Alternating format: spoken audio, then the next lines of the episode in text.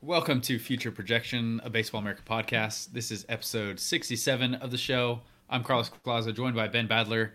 As always, uh, this is our first postseason, post, I guess, post postseason episode of the show. Ben, how do you feel with uh, baseball being done at the major league level? It seems like every year the the off season just shoots off as soon as the last out of the World Series is recorded, and it feels like that has definitely happened again this year. So how you doing? How you doing, Ben? It never feels like an off season, right? Like I guess the games stop in the major leagues, but this is like the busy time of year for prospect handbook, and every manager is changing their job now to uh, uh, to a new role. There's there's just a lot going on, so it uh, GM meetings, yeah, winter meetings coming up. Yeah, GM meetings, winter meetings, prospect season. Like you said, we are in full swing in prospect season at Baseball America. If if you're listening to this podcast now, we should have five National League top tens up. We started with the National League East. Uh, we're doing National League top tens throughout this month, so those will be updated if you guys want to check those out. Um, we're doing chats daily as we release those top tens. So just yesterday, I got to chat with some Braves fans about that top ten and that system overall. So that was cool. Uh, and then, like you said, the offseason in baseball, it's a ton of fun. It feels maybe counterintuitive for the offseason to be a lot of fun, but there's a lot of intrigue. There are a ton of transactions. There's a lot of movement, player and manager. Uh, we're going to talk about a lot of that today. But it feels like for, for everyone in the offseason, it's a time where you can can always hope for next year. You can get really excited about the players that your team may or may not sign, like how the roster is going to look in a few months. Um, it's just a very fun. The angry at the comments that your GM or your owner is making yeah. this uh, this last few days, that kind of thing. Yeah, all, all kinds of fun stuff is happening. So let's just get right into it, Ben. I mean, there's been a lot of managerial moves um, so far. We've had uh, the Cubs hiring Craig Counsell. Uh, they, they, obviously had to fire David Ross to make that move. Craig Counsell feels like he was maybe the biggest managerial candidate on the move was rumored to a few teams. The Mets fired Buck Showalter and hired Carlos Mendoza, who's a, bench coach with the Yankees. Um, the Giants hired Bob Melvin uh, away from the Padres. The Guardians hired Stephen Vogt. The Angels hired Ron Washington, uh, assistant with, not assistant, but a, a coach with the Braves. He's obviously managed before. But there's a ton of new manager moves. Um, do you have any thoughts on any of these specific moves on on what you'd want in a manager? Uh, it, it's tough for me. Like I don't really have any strong takes about managers. Like it feels like everyone has more passionate takes about managers than I do. Maybe it's just because the distance between myself and a big league dugout these days. I'm not really, not really in the clubhouse, uh, like a beat reporter talking to these guys day in and day out. So it doesn't really matter to me. And I also find it very hard to objectively critique or, or evaluate managers. I just feel like there's so much that that we can't really know about the degree to which they move the needle or don't. But it does seem like Craig Counsell has a reputation for getting the most out of his teams. I mean, these Brewers teams have pretty consistently overperformed. So let's let's just dive into the managerial talk, Ben. What are your thoughts? Yeah, I was surprised. I mean, I was surprised that he ended up with the Cubs. I think everybody, including the teams that were trying to hire Craig Counsell, namely the Brewers and the Mets, were surprised by that move. Um, and certainly the amount of money was was five years, forty million dollars is uh, way above what um, typically has been a manager managerial salary uh, in recent years. So I think that was surprising, but um, I don't know. I, I, think especially now that Terry Francona has retired, um, if he asked most people in the game, like who is the best manager, or you know, name your top five managers in the game, he would, I think, he would pretty consistently come up there from people from all different perspectives hmm. uh, and different avenues of the game, whether it's old school, new school, like obviously long time former player, um,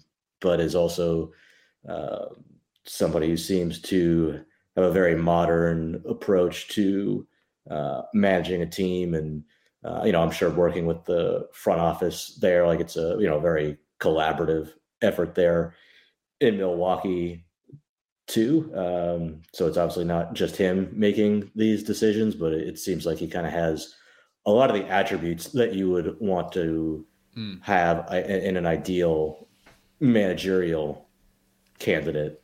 Yeah, I'm curious what those are for you because, like I said, I don't know that I have a great feel for like evaluating them, but at least in terms of like what you would want in your manager, what are those traits that that you think are necessary um, or or really important for a good manager? I mean, at this point, Craig Counsell is he's the highest paid manager in baseball. At this point, is a five year, forty million dollar deal. So uh, the the people who are hiring managers seemingly have a better way to evaluate them than we do here, and the money says the Counsell is the top manager in the game. Um, so I guess what are your thoughts on the traits um, that you'd like to see if you were, let's say, running a team and, and hiring a manager and, and, trying to find success? Well, one would just be intelligence, both high high IQ and then high EQ as well. Mm. I want somebody in that role who is extremely bright. He's going to be able to understand and synthesize all of the all the data, all the information that's going to be coming in at him, uh, and who has a, a high level of emotional intelligence as well. Somebody who you know somebody who understands people is able to connect with people from all different walks of life um, and who just also has the you know the emotional intelligence or or the self-awareness to be in control of their emotions the, you know the manager's job at least when it counts like when you have a playoff team involves making a lot of difficult decisions in high stress emotionally charged situations. So uh, i would want somebody making those decisions who has the uh, emotional maturity and control to be able to avoid letting those uh, emotions interfere with uh, a rational uh, decision making process. Yeah, I like those traits. I feel like that's a, a really strong starting point. It really feels like the IQ component of it would, would deal a lot with like just managing all the data that you're presumably getting from your front office and knowing like first of all what it means and, and how to apply it to your players and, and maybe a more beneficial way than uh, an analytics guy in the front office might be able to like just using all the the relevant pieces of information you have to try and make your players better. And and then that EQ piece obviously like you need to be able to to manage the players throughout a long season. Obviously a lot of these guys are going to go through ups and downs like keeping control of the clubhouse making everyone is kind of rowing in the right direction seems valuable. Um, so that all makes sense to me.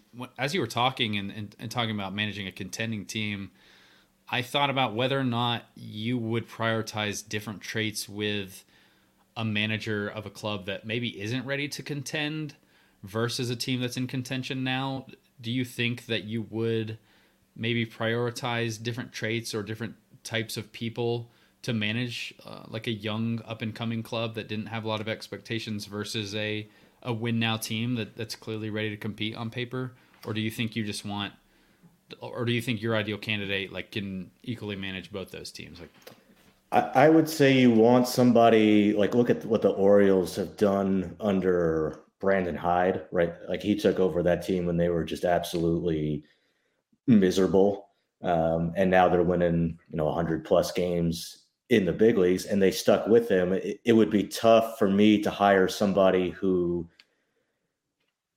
to who is maybe has a more development oriented focus and then say, well, you know, We're hopefully, yeah, exactly. But at, at, the same time, yeah. So I, I, think hiring a manager who is good at player development maybe wouldn't be as high on the hierarchy of importance of, of traits I would look for, but it as some other things. But mm. it, it is important. Like I don't love the title, for example, director of player development, uh, or I guess if you're paid more, you get called the vice president of player development, which is basically the it's it's the modern title now for a farm director. Yeah. But what they're really in charge of is minor league player development. But player development doesn't stop once you get to the major leagues. The development of those players who are in the big leagues is crucial. You have you have the rookies who are just breaking in uh, you have players who are, you know, young players who are just getting adjusted to the league, who are uh, maybe not even necessarily rookies, but are young players who are still ostensibly on the upswing of their careers. You have older players who are in their 30s who need to make adjustments to compensate for their phys- physical abilities uh, atrophying or, or decaying. So having a manager who is a great developer is an advantage. Uh, at, at, the same time, I think a lot of that can also just fall upon your coaching staff, your hitting coach, yep. your pitching coach, the rest of your coaches with oversight from your manager. I do think it takes on a, a higher uh, or a bigger role in the hierarchy of what you're looking for in hiring a manager if you have a you know a true rebuilding team uh, but yeah. I, ideally no matter where you are the the manager you're hiring is somebody who would be pretty skilled in the area of development as mm. well yeah no that's super interesting i'm curious if, if you let's say you're like a maybe a mid-market or not an appealing team and you don't really have the cream of the crop options to pick from in the managerial pool if you had to weigh the importance of like tactical decision making in game bullpen management um, versus the like skills of just navigating human relationships like maybe the more soft skills in, in that regard which would you lean towards if you couldn't get the best of both worlds with a manager who, who just does both at a high level do you think one is more important than another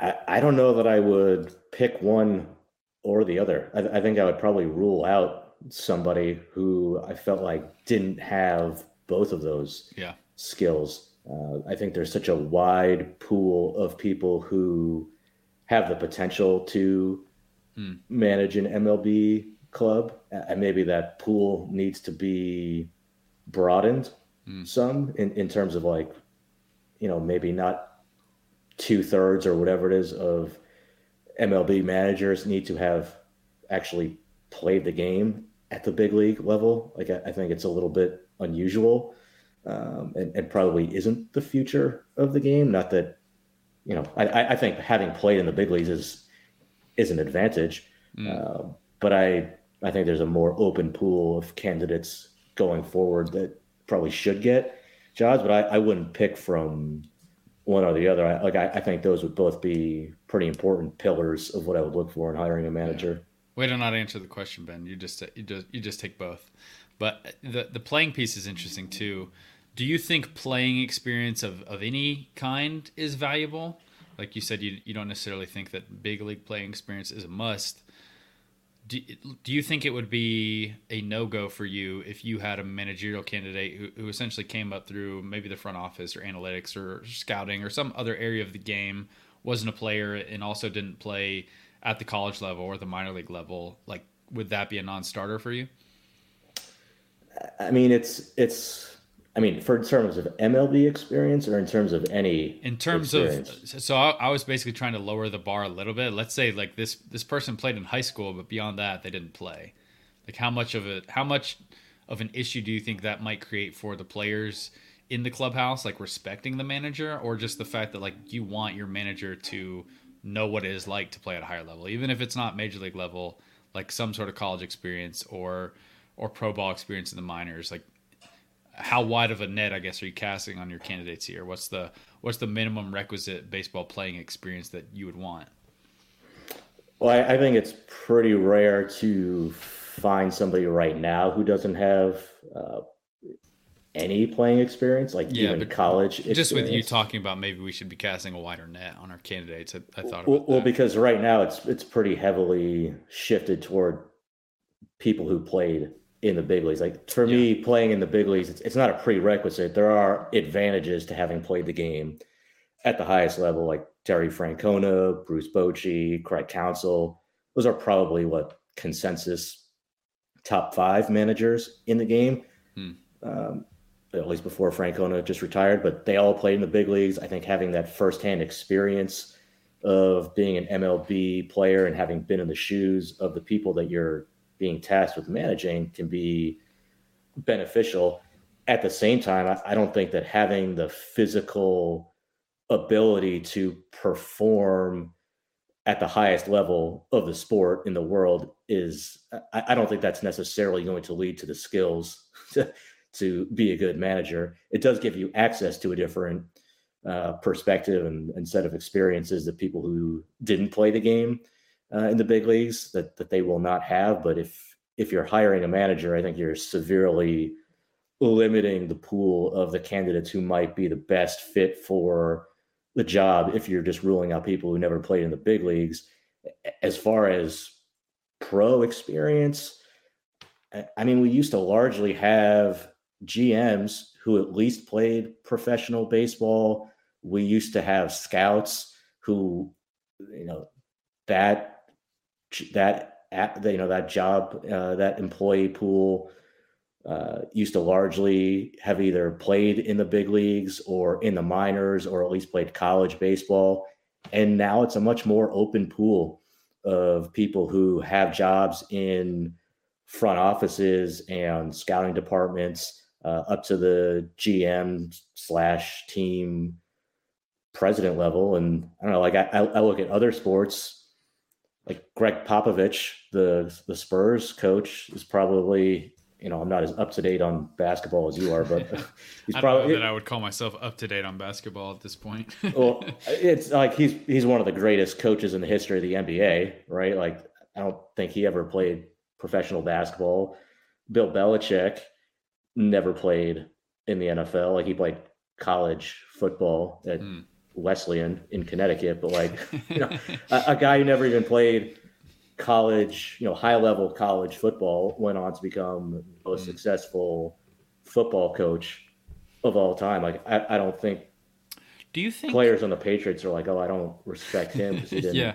play in the NFL for and sure? well, I'm. Do you think there are any parallels to draw about the skills? Um, or the traits that make a successful football coach or NBA coach? Because it does seem like those coaches have a lot more influence on the wins and losses of those sports. Like for mm-hmm. the NFL, I, I imagine you are able, like, how good you are at drawing up systems in the NFL and like just the fact that you're calling plays um, and running like establishing a defensive scheme or in the NBA like you are developing an offensive system that's being played that can vary from team to team and you're also responsible for like developing what kind of defensive system. Like an MLB coach you're not exactly implementing an offense. You, you you're kind of just running out your lineup and hoping that you have good players who can hit better than the team next to them. And like, it's not like you're running plays defensively. You're not even really calling pitches as an MLB manager. So, what do you think the comparisons even are to other sports, if if they're even necessary at all? It's it seems like such a different job, and it seems like MLB managers, like the com- like an NFL head coach is more similar to an MLB GM in my mind because those are the guys putting together the pieces of the team um, whereas an MLB manager just has such less ability to move the needle in my mind. Yeah, and that's why, like you know, in a sport where the head coach in football and probably basketball, I'm not even I'm not certain about basketball, but certainly in football, right, has more impact on wins and losses compared to the manager of an MLB team. Like, why as an industry in baseball, do we tend to limit ourselves to hiring managers and coaches who typically played in the big leagues or who played pro ball? Like it's extremely rare to find somebody who didn't play pro ball like in modern history managing an MLB team.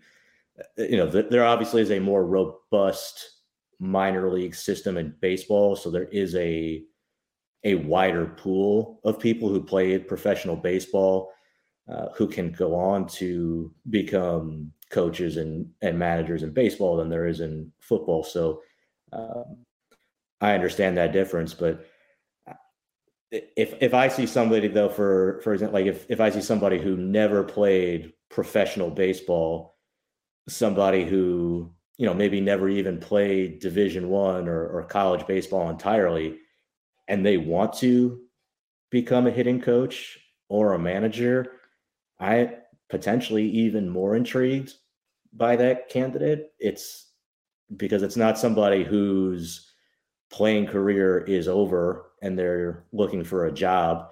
It's somebody who is probably so passionate and so driven to be a coach or to be a manager, knowing the obstacles that they're going to face along the way because they didn't play the game at a high level, and that's who those jobs generally go to. Uh, and they just don't care because that's what's burning inside of them to be able to do that as a career. Yeah, no, that's an interesting point. I, have not really given a lot of thought to like the managerial pipeline, uh, but it's interesting to think through because I, I really don't know that unless I had real worries that like you'd lose the clubhouse if you didn't have a manager with playing experience. I don't know really what the downside would be. I wonder how like how quickly or or how difficult it would be to sell a manager with no absolutely no um, baseball playing experience to a big league clubhouse. Because obviously Bill Belichick his his reputation is established at this point. For a new manager though that wants to go down this path from a a background that is certainly not the norm in baseball, how much of a challenge do you think that would be? Um, obviously, the players is not much they can do about it, but how challenging well, do you think that would be? How much of a hurdle would? Yeah, I mean, you're not going to hire somebody off the street who has no coaching experience, no managerial experience at any level, but you just think they're like a pretty sharp guy or whatever, yeah. uh, and think they can manage your club. You would want them to have come up, you know, ideally through your through your own organization or you know maybe somebody maybe another organization and you're just like wow this this you know this person has a sterling reputation as a coach as a developer. They managed in the minor leagues. They've been a bench coach in the big leagues. Um, like I, I think um, you know with the giants right kai correa uh, not you know you know played played college baseball i guess did step in technically right as the manager after they fired gabe kapler with the giants at the the very very end of the season with the with a few games to go. Hmm. But I, I, I don't see why he wouldn't be, for example, somebody who would be a, a future, uh, you know, permanent managerial candidate somewhere down the road. It, it, seems like he clearly has the the respect of the players he's worked with everywhere that he's gone. So I, I think there are probably other people like that out there who just need an opportunity um, you know, just to get their foot in the door and and prove themselves. Because like you know, there probably are people who want to do it and have a lot of these have a lot of other skills, but maybe the players just don't like them at all, and that could be you know certainly a, a pretty significant uh, issue. How how important is actual managerial experience at at some level important to you, like at the minor league level or in winter ball or or just some sort of managerial experience? Would like would you be okay hiring a coach who was never really a manager but maybe specialized in in hitting and had come up um, as like more of an instructor and a player dev focused coach uh, who never really managed a team? Would that be something that gave you pause? Because um, for me, I feel like entering this conversation, one of the only things I put down is like traits that I would want in my manager is just someone who actually has managerial experience. That way, I would at least have a way to kind of go back through their track record and talk to some players who played under that manager, see how they operated, just to get a feel for how they ran a team. Uh, but I feel like coaches obviously have a lot of the same skills and do a lot of the same things. So I'm not necessarily sure that that having like an assistant coach or a pitching coach or, or something like that would would not lend itself to to giving you the experience that that I would want for a managerial candidate at the big league level. What do you think Are about you, that? Well, when you say managerial experience, do you mean hiring a, an MLB manager who has MLB managing experience, no, no, or no, somebody no, who has? So just just someone, obviously, like not all of them can. For instance, like Brian Snitker obviously had a lot of managing experience in the minor leagues before he got mm-hmm.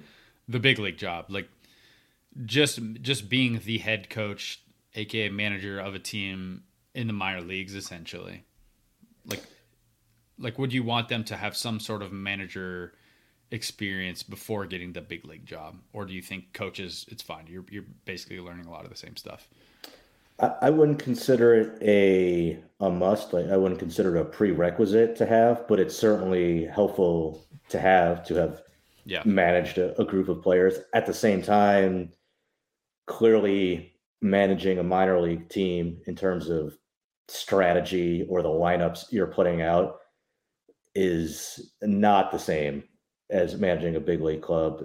I think even a lot of minor league managers, you talk to them, they'll tell you, if often in a complaining tone, they're like, there's only so much that they can do in terms of, uh, you know, the lineups they put out and who can play on what day, who's not allowed to play on what day, that kind of thing, where it's a little bit more robotic and they're a lot of their decisions are handed down from their bosses. Uh, but a lot of the, you know, you can certainly, especially if it's somebody who's managed a minor league club in your own organization, you certainly have a feel as a front office for what it's like working with that person as a manager. And you have a lot of uh, experience and, and people you can turn to to ask about the, uh, you know, the, the EQ side of it and in terms of the players and how, uh, you know, how, how well they responded to, the manager how well they you know liked their time, which uh, is not even necessarily everything. You can even have friction with a manager, they might still be uh, a good manager, even if there's. Yeah. You, some, you, probably want your managers there. to have some friction with the players who are maybe a bit on the diva side of things. Uh, you don't want players walking all over your manager. yeah, but you, you, at least have more of an opportunity, more more of a sample size of information to uh, to make a judgment if you have somebody like yeah. like Brian Snitker or Torey Lovullo who's come up as a minor league manager mm. through through your organization. Yeah, I would really love to be a fly on the wall in some of these managerial hiring interviews and really find out like what these organizations are asking, like what are the experiences they really care about, um, and just see like how important to you would philosophy, like being on the same page with the front office, matter. It seems like that is where a lot of the friction that we hear about on the public side comes from. Just like difference of philosophy. Um, maybe you get an old school manager who is not fully on board the the analytics wave that maybe like the Rays would want to move forward with. Like, is that something that you feel like would be worth working through differences if you had a, a managerial candidate that otherwise checked a ton of boxes, or do you think? being on the same page philosophically is is like a, a no doubt must have. It would be that would be extremely high up the mm. totem pole for me as yeah. a, a non-negotiable. I mean, I think it's you know the intelligence, the emotional intelligence. I think work ethic and preparation. Mm. It's probably a that one's probably a no-brainer, right? It's a 162 game season. Yeah. Plus spring training, plus playoffs, plus all everything you need to do in the off season. So like uh, it's, a, it's kind of funny to think about how many old managers there are that are going through the, the grind of this long of a season and and all the time commitments that you had to have and the travel. Like oh yeah, obviously it's not that. something that I'm thinking about a lot. These guys are basically just sitting around watching baseball. Really, it's not like that physically demanding, but it's a ton of time. So ton of travel, ton yeah. of time away from home. Family, like yep. a lot of these guys, you know, a lot of them are former big leaguers or, or they've coached a long time in the big leagues, and it's like they could probably just retire and like yeah. have a good life. But um, but yeah, I mean, being prepared, being prepared is a big one for me. Like the preparation that goes into the season and into each game, I think is critical to being able to make good decisions, to put your team in the best position to win.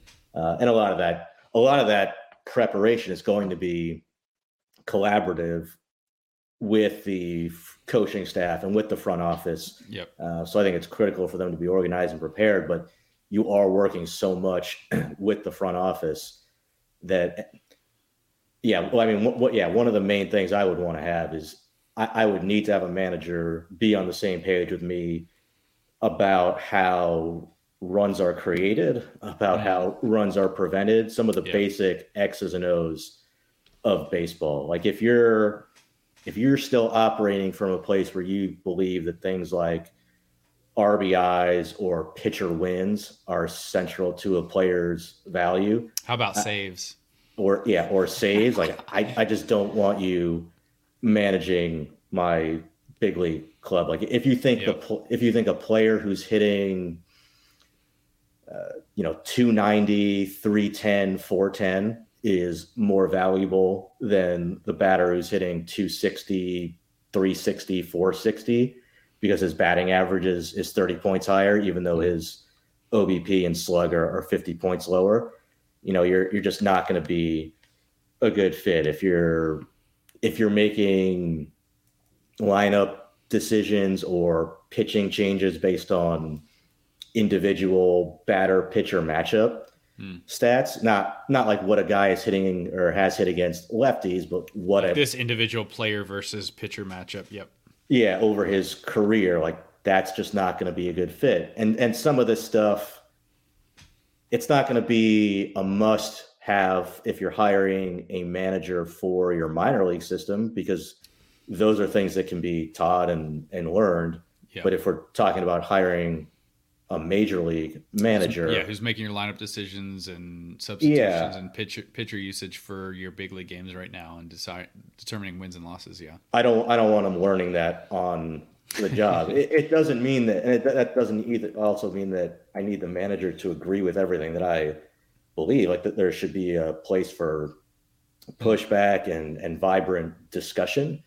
Uh, but on the basic fundamentals the first principles stuff the abcs we we need to be we need to be aligned there. What what sort of a philosophy around bunting would you want your manager to have? As much as possible oh, obviously. oh, no. that is how the yankees way? I, what a what a strange what a strange quote from Hal Hal Steinbrenner. Like, well, let's let's let's let's pause on the Yankees top. We'll, we'll get we'll get yeah. to some Yankees talk in a second. I'm curious. I wanted to circle back to the managerial moves and just get your sense of like which hirings of the ones we mentioned you like or maybe dislike or maybe are skeptical of or just opinions on. I'm assuming you like the Craig Counsell hiring because it seems like everyone in baseball does for the Cubs. Um, but if you have a different take on that, let me know, and then we can move on to these next ones. Yeah, I mean, track record uh, checks a lot of boxes that I want to have yeah. in in a manager. Uh, a lot of success, uh, a lot of success in one run games too. Mm-hmm. Um, don't know how much to put on the manager for that, but seems like he pretty consistently uh, pulls the right strings. Okay. All right. Well, with that, moving on to the Giants hiring Bob Melvin. Clearly, he he doesn't do too hot in one run games. If the 2023 season with the Padres is any indication, but what are your thoughts on Melvin's hiring? Uh, not surprising. Obviously, there's the connection there with Farhan going back to the A's, and uh, didn't seem like he and AJ Preller were getting along too great. So. Well, I um, mean, in the press conferences, they said everything was fine. Ben, you didn't you didn't believe those words? Yeah, no, they both both are being very straightforward and candid, and and honest. Uh, yeah, I, I, guess like part of me when I hear that stuff is like, why don't you guys just say like if it, I don't know, like if that was me, I, I would just tell you like, yeah, like we're not getting along, like that's fine. But at the same time, if you have a boss and you're who's telling you like, hey, you know, make nice, and your mm. job security may be uh, tenuous based on last year's results. Well, uh, I get I, it. This is not a question I thought of when we were talking about traits you like in your managers, but that comment made me think of it. Like media savvy, is that something that is at all a factor? Like there are some managers who who definitely seem to just like get along with the media and and the media likes interacting with them because they're fun and they tell anecdotes and they tell stories and they give enough to the media to where uh, they're kind of pacified and they just generally come across well with the media in all their interactions, both on camera and just through the daily um, beat writer interactions. And then there's some managers that just have a reputation as maybe being a little bit more crotchety or being a little bit more withholding or, or stoic. Like, do you care at all how your manager interacts with the media outside of like obviously not embarrassing the organization like how, how much does media savvy matter? Because that is the one area where your fan base is is going to form a lot of their opinions on the manager like rightly or wrongly. So how, how much is that actually a factor as i just thought of it? Yeah. No i have a yeah a few other main pillars that i would want to have in a manager and media skills is absolutely one of them. I, I think as a manager you have to speak with the media pretty much every single day mm. from February through hopefully October. Yep. Uh, and then more in the off season too. You you are in some ways the face of the franchise just because of how often you yep. are publicly speaking more than the GM certainly more than the owner, thankfully. yeah, owner. I think we need all the owners to stop um, talking because nothing that they say ever comes across well. Uh, and and more than more than the players, it's a, a demanding part of the job. It's probably an annoying part of the job for them, and it can wear you down, uh, especially if you're in a city like Boston or New York or Philadelphia. All of those speaking opportunities are opportunities for you to say something stupid. So mm-hmm. having somebody who is comfortable speaking in that spotlight, it, well, it's not as much of a factor as the on-field stuff. It is important to have someone managing the team who you trust to conduct themselves well and represent the organization well yeah. on a daily basis in in those situations.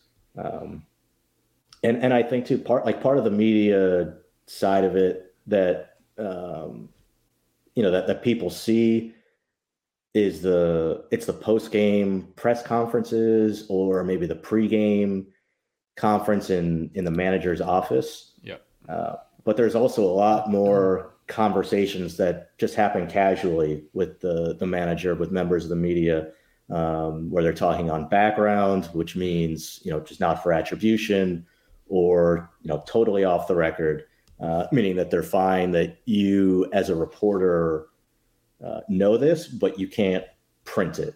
Hmm. Uh, so so those conversations can happen at the stadium or they can happen over the phone. Uh, so having a manager who's comfortable navigating those conversations in a way that is responsible and is advantageous for your organization is important The the reason that some managers are, I, I, would say, very well liked in the media is uh, in large part because they are just great sources of information for members of the media. Uh, same goes for executives. If if a manager is giving beat reporters or national writers a bunch of good dope, like those writers are just going to be less likely to ever criticize the manager. So so having a manager who is you know who has those who relationships not liked by the media. That's what you want.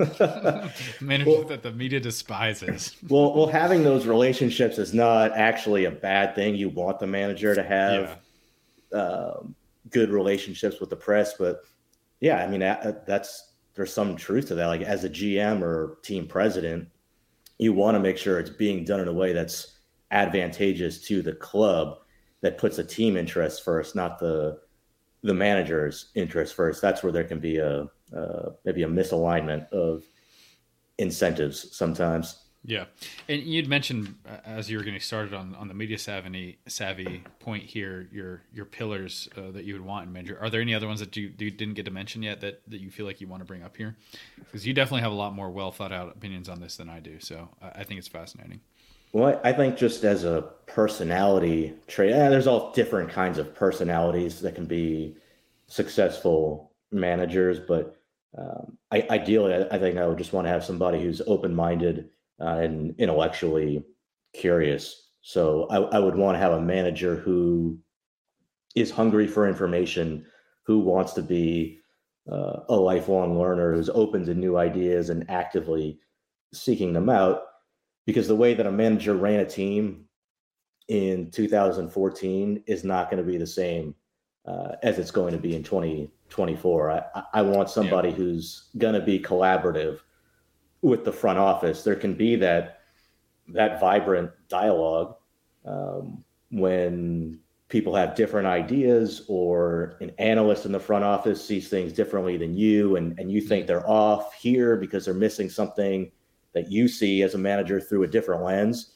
like that's a great conversation to have. But I, I couldn't have a manager who's just going to dig his heels in and not be able to have those conversations and create that friction with the front office that you were talking about, uh, or with other members of the coaching staff.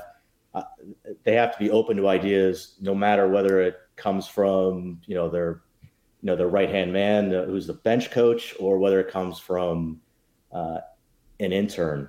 Um, and I, I, think it might ultimately be more challenging to detect this, but I, I would also want to avoid hiring a manager who might have a reputation for for being open-minded and curious but doesn't actually have those qualities or mm. who might who might be at risk of losing that because I, I think it's easy for if you've been doing something for a certain amount of time mm-hmm. it's just easy to get set in your ways it's easy to you know for somebody who may have been a cutting edge thinker in their 20s or 30s say uh, to get stuck in their ways in their 40s or 50s yeah. just to get complacent. So uh, I, I don't expect the manager to be just to have the time, frankly, to stay up to date on the all the nuances of the bleeding edge of modern baseball research. But they need to be able to at least just to listen and incorporate um, that information into their decisions. Yeah, I'm curious how you would suss out which which managers just have that reputation and act, and don't actively like have that trait.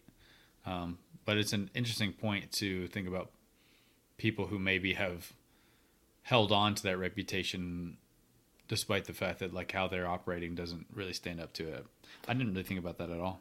Yeah, it's probably true, especially as you get older, and maybe even more so if you've had success. Yeah. In that role before, because you can say, "Hey, look, I've this I've been a manager in the big leagues. I, yeah, I've been to the playoffs. Maybe I even have a ring. Maybe I have multiple rings. I know mm-hmm. what I'm doing. Okay, like that's great, but there are you know obviously there are going to be things, things change. Yeah, yeah, and certainly things are are going to be timeless too. Uh, but I don't want a manager who's just going to be, you know, whining about a catcher who's in a one knee down stance because catchers didn't do that when you know probably when he played and when he yeah. caught back in 2004. So, uh, I, like I brought up Terry Francona before. I, I think he's a great. He's going to be in the Hall of Fame. Um, but I, I, think it's a quality that he has, for example, um, and it's part of what has made him, or I guess made him now that he's retired, such a great manager, even mm. into his uh, well into his 60s. Yeah. Okay. Well, do you want to sum up then your traits? Or are you done? You have more? This is a well, we talked about, I guess, I mean, the other obvious one would just be like the tactical X's and O's mm. strategy stuff. Like, I, I, think that's that that's a big part of it too, right? Like, it's yeah. it's obviously not as much as an NFL head coach, um, yeah. but that's a big part of being a manager. In addition to all the other uh, more like humany type stuff that we've uh, talked about. Mm. So it's that that's one where like yeah like if you're looking at like somebody who's been a minor league manager kind of tough to tell right like if, if yes. you're considering a candidate who because has prospects need to get their innings the lineup is somewhat dictated to you like who's playing where is probably dictated to you like you you are limited more in the decisions you can make there so yeah if, if you're considering a candidate with mlb managing experience you know buck showalter gabe kapler craig counsell Ron Washington. Yeah, maybe I kind of Ron Washington, I guess to an extent. It's been a yeah. while since he's managed, but at least you know those recent managers, you can get a sense from just going through their history. Yeah. As a manager and seeing their track record, whereas if you're looking at someone who hasn't been in that seat before, the that's where I think the interview process and design becomes much more important to be able to mm. uh, tease out that type of information. Um, I, I think you like you probably want to run through different scenarios from from real games, from simulations uh, as well. Just ideally picking out picking out the scenarios that involve uh, that, or at least that typically create pain points or are pro, mm-hmm. most prone to bad decisions. I, like I'd want to understand their the moves that they would make, want to understand their thought process behind each decision, uh, and also just the type of information that they would want to have to make this to yeah. to make those yeah exactly. It's it's obviously it's not going to be the same as a real game. Um, but i would want to know like what factors are important to you what uh, you know un- understand your thought process in these scenarios and, and understand whether this is somebody who's mm. uh, whether whether this is in fact somebody who is a, a deep thinker about the the game and and the X's and O's side of it. Yeah. What we need really is a, a behind the scenes documentary on what it's like to be a big league manager, Ben, because I feel like on this podcast and in general in baseball, it is very easy to discount managers and what they do and the degree to which they can impact wins and losses. But just as we're talking through it, there there's a ton of, of things that they need to be able to do well and information they need to be able to hold and I gotta say, like when we initially were to talk about managers, I was kind of like, ah, like managers, they're kind of boring. Who really cares? But the, the, conversation here behind like what you want your managers to know, the traits that you think are useful, how you would um, basically interview your managerial candidates, like it's all really fascinating. And I just wish we had more of a a lens to see it um, from our seats here. Like, obviously, no team wants their decision making put out to the world. There's a lot of stuff that that maybe you think is giving yourself a, an advantage on the field that you don't just want to hand out to some documentary group. But I, I think it would be really fascinating to see, and maybe it would be easier for for people like me to to put a little more respect on managers. Because um, again, the the biggest holdup for me is it's so hard to quantify their value compared to players. Uh, and I do think obviously like you could take the best manager in the world and have him run the A's, they're not going to be a great team. So like oh, a hundred percent. The yeah. the key to being a great manager is to have great players. Exactly. that, that, that would actually be my number one. Yeah, have a good uh, team. Yeah. quality. Have have a really really good team. I mean, yeah. If you if you have a great if you have a great team, uh, a bad manager is going to have a pretty good season. Um, and yeah, you could yeah you could give Craig Counsell, like you said, the Oakland A's. He's not he's never going to win Manager of the Year, even though he might be the best manager in baseball, right? Like no no manager of the year ever is coming from a team with a losing record. Occasionally, like it might be a team that just missed the playoffs or something mm. like that. Like they, they might get votes, but um, that's how we award manager of the year. yeah, it's interesting whoever... too. It's like almost like which manager makes the best decisions in the playoffs.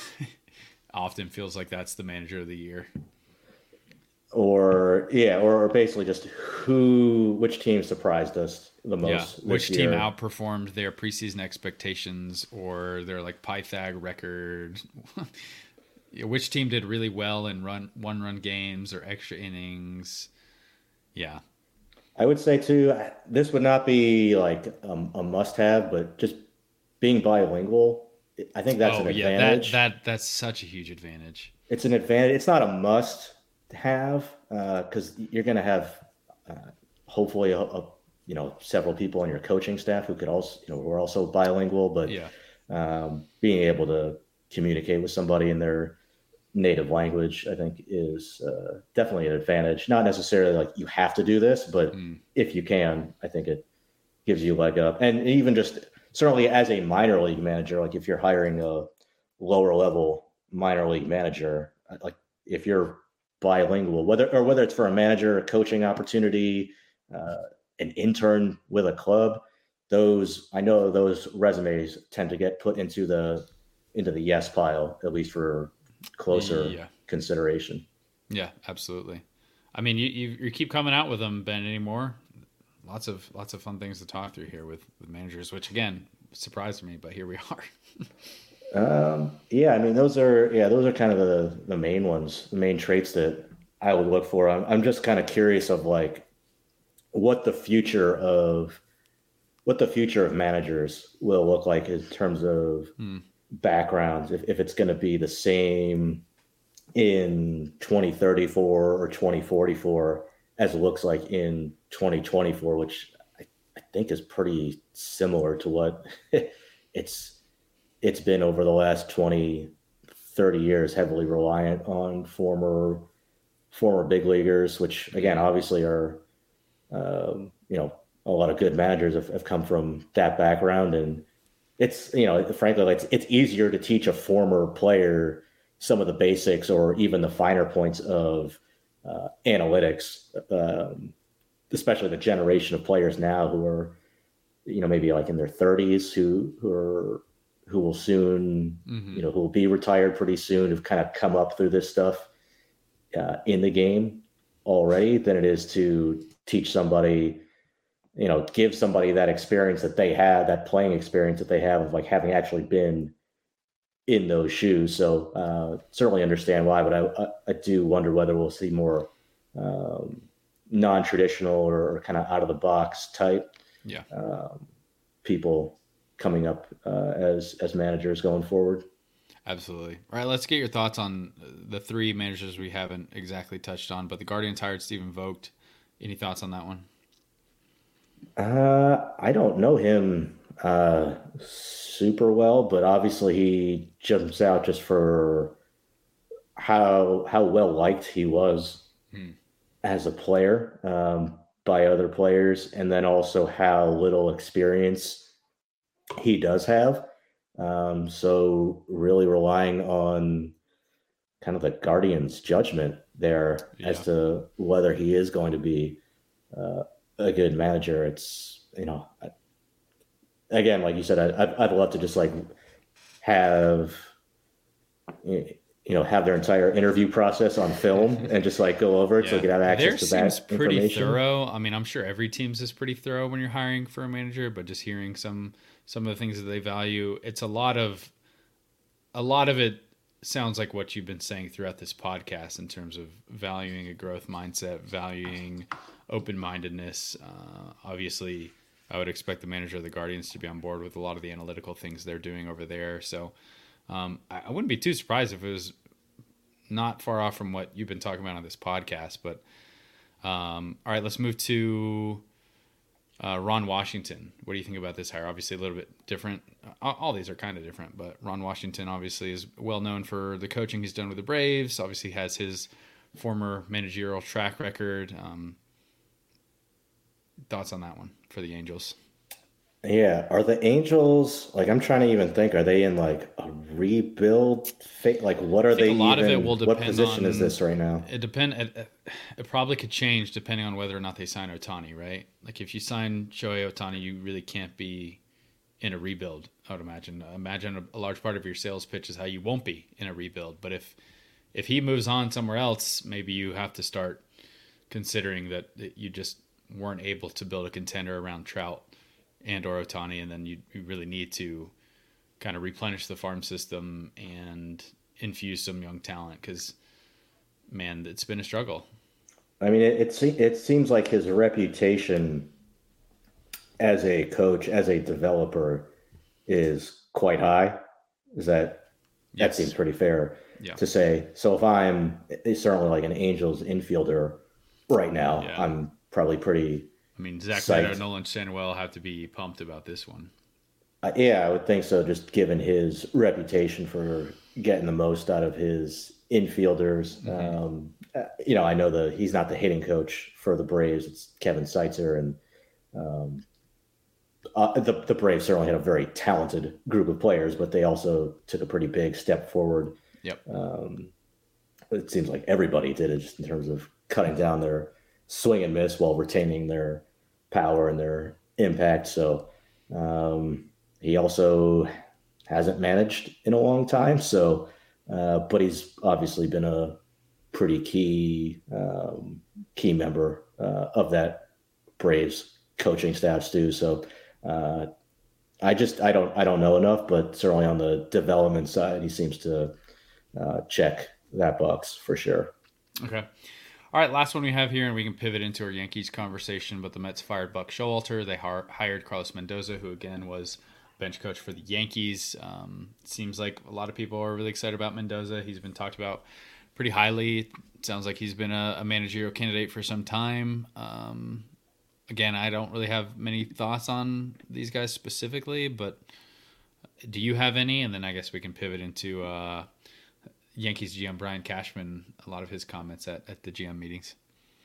Yeah, I think a lot of front offices have looked at Mendoza as an up and coming managerial candidate for a while. So, um, experience, uh, a lot of experience on the minor league side, developing players, experience on the major league side.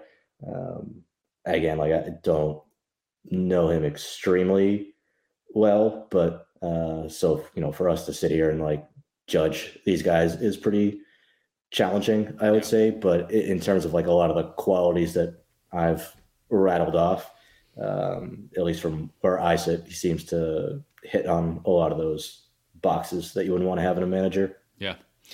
All right, so those are a lot of the managerial moves. Now, now let's move on to general manager or president of baseball operations or whatever title um, these guys have these days. Uh, oh, you did mention I wanted to ask you about the farm director comment since I brought up the, the titles of the GM. I much prefer general manager. I wish we did not have this run of president of baseball operations. It just sounds too corporate. I hate it. Is that is, is that a similar reason as why you prefer farm director? Well, I just think if you call somebody the director of player development, like it implies they're in charge of player development for the entire organization when really they're like the director of minor league player development. They're not, yeah, they don't have a, you know, they, they'll be in communication with, we're not actually in charge of developing the yeah. big league players. Whereas the GM, team president, chief baseball officer stuff, it's like title inflation so we can, uh, pay you more money and or prevent you from leaving to take like a GM job somewhere else if you're already our GM, even though you're effectively the assistant GM, uh, yeah. but you're you have higher compensation. Yeah. Well, mine is, is simply GM. GM sounds cooler, farm director sounds cooler. So let's let's stay with the cool titles. It is a lot. It is a lot snappier to say. Yes, it's much more of a baseball term. You know, like you can have presidents in whatever industry you have. Like general manager is more feels more.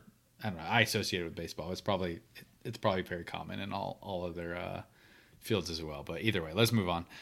Uh, Brian Cashman really letting letting it out at GM meetings. Uh, feels like this was the spiciest interview that we got from the general manager meetings. Um, a lot of talk about how a lot of pushback uh, against the Yankees being like overly analytically driven. Um, just a lot of fiery comments from Brian Cashman. I don't know if there are any specific ones that you wanted to hit on, but I'm curious what you thought of it and what you think of like the Yankees and their expectations year to year, the spot they're in, the fact that Brian Cashman has seemingly been running the Yankees my entire life, um, and and whether or not you feel like he's he's on a hot seat at all because it, it feels kind of crazy that Brian Cashman is this this riled up and fired up when they're one of five teams that have won 500 games since 2018 and they haven't had a losing season in forever but uh, I guess the Yankees fans I mean they've been sold having different expectations. They certainly do have different expectations. Well, what are your thoughts on just all of the Brian Cashman comments and the Yankees offseason and just all of this. Take take any part of it you want to go to, Ben. Yeah, six straight seasons, get into the playoffs. 2022, they won 99 games, won the division, and then this year, very uh, not good season for the Yankees. A lot of things went wrong. What what kind of struck me about his comments yesterday is it it didn't it seems like his comments were like he was snapping at the media and the intended audience for what he was saying were the people in his own organization to be like just to publicly show that like hey I, I have your back guys. Like i'm proud of what we're done. I'm proud of the work that we're putting in. In yeah. it seems like every aspect, and he he did it by kind of like going after the media, which yep. maybe makes sense in some in, in certain capacities, like you know, people like when politicians on their side go after the media, that kind of thing. Mm-hmm. Uh, but I think if you're a Yankees fan watching that, uh, uh and certainly what Hal, you know, Steinbrenner's comments too, the your reaction is probably more like, no, like, don't blame the media. Like, what?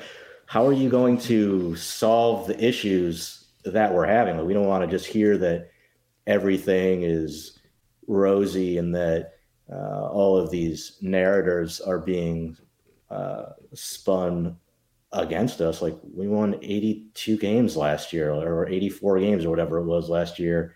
Uh, we need to know what what changes we're going to make. How are we going to correct this mm. and not just tell us, oh, everything except for what like our hitting coach is status quo. Yeah.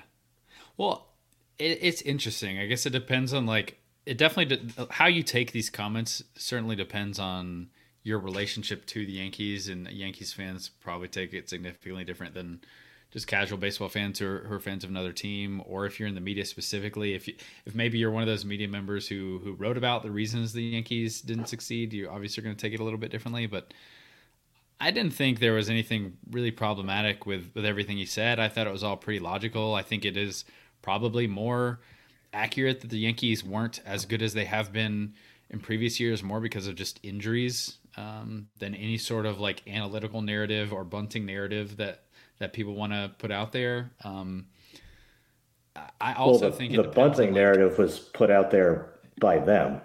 Yeah, like the bunting. The bunting thing is just a, like a this some ridiculous story. I don't even know. I don't know why we're talking about bunting at this level, but it, it almost is like, do you buy into the Yankees exceptionalism or do you not? And if you do, then 2023 was this horrible year. But if you don't, it's like if if the low point of your team since 1992 is an 82-80 winning season, that's pretty good. Like the fact that the Yankees are in the toughest division in baseball and took a step backward, yeah, that sucks, but I think you also probably need to have some perspective of what actually a bad season looks like. Like take a look at the Cardinals. That's a bad season. I don't have much sympathy for Yankees fans who want to like get rid of the people who have put together this continuous juggernaut of a team because you went 82 and 80 and you didn't make the playoffs. Like mo- that's normal for most teams to have years where you don't make the playoffs. It's normal for most teams to have a losing season. It's not normal for the Yankees. Um, I don't know. I, I, feel like they do a lot of things well there. Obviously, I, I think if you want to have a criticism, it, it's on probably more with ownership. Like in terms of the decisions they've made, I'm curious if you think that they've made some really poor ones, but they certainly haven't spent like the Yankees previously spent. Whether or not they need to or should, I guess, are questions you could have. But it is kind of crazy to me, and everyone says it like New York is a different market. The expectations there are different. It's certainly been the case with just the reaction to this season because. I mean, if I was a Yankees fan, the one of the last things I would be pushing for is getting rid of Brian Cashman.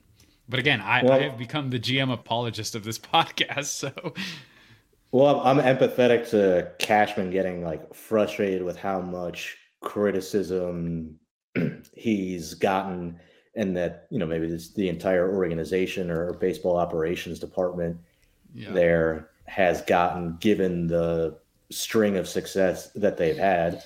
The other hands you know, um, you know, you're a Yankees fan and you're being a forward-looking Yankees fan, you're mm-hmm. saying, okay, like, yeah, that's great, the success that we have had. Uh, we probably got lucky in in a certain sense to even just win that. What was it, the the 82 wins that we had this year when we actually got outscored this mm-hmm. year?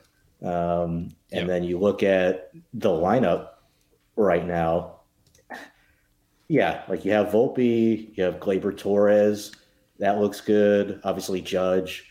Um, you know, you, you feel good about Jasson Dominguez coming up. Uh, probably feel pretty good about Spencer Jones and, and some other young players that you have, um, you know, still in in the farm system. But uh, like, just look around the rest of that lineup. It's not the very few league average hitters in that lineup. I mean, including Volpe, but he's you know Gold Glove shortstop too. You know, very good rookie year for him. I think he's going to take a step forward next year offensively yeah. too. But then it's you know guys like Rizzo. You know, what what do you do with Stanton? Um, just there's a lot of a lot of a lot of spots in that lineup that don't inspire a lot of confidence. Uh, the pitching staff, like, sure, you obviously feel great about Gerrit Cole, but then you know you spend all this money on Carlos Rodon uh, for not a lot of return and mm. not a lot of else in that rotation that makes you feel super optimistic. So, I mean, as a Yankee fan, yeah, like I'm happy about uh, you know, you can say you're pleased with getting to the playoffs consistently over over the last five six years uh, up until 2023. But hey, like going forward, are, are we just going to be status quo? Or are we just going to continue to run the same team out? Like what what changes are we going to make? And when you hear your owner uh, in particular and saying like, oh no, like we're all good, like no, no, no. like that's it's not a it doesn't inspire a lot of confidence for you to hear that yeah. as a fan.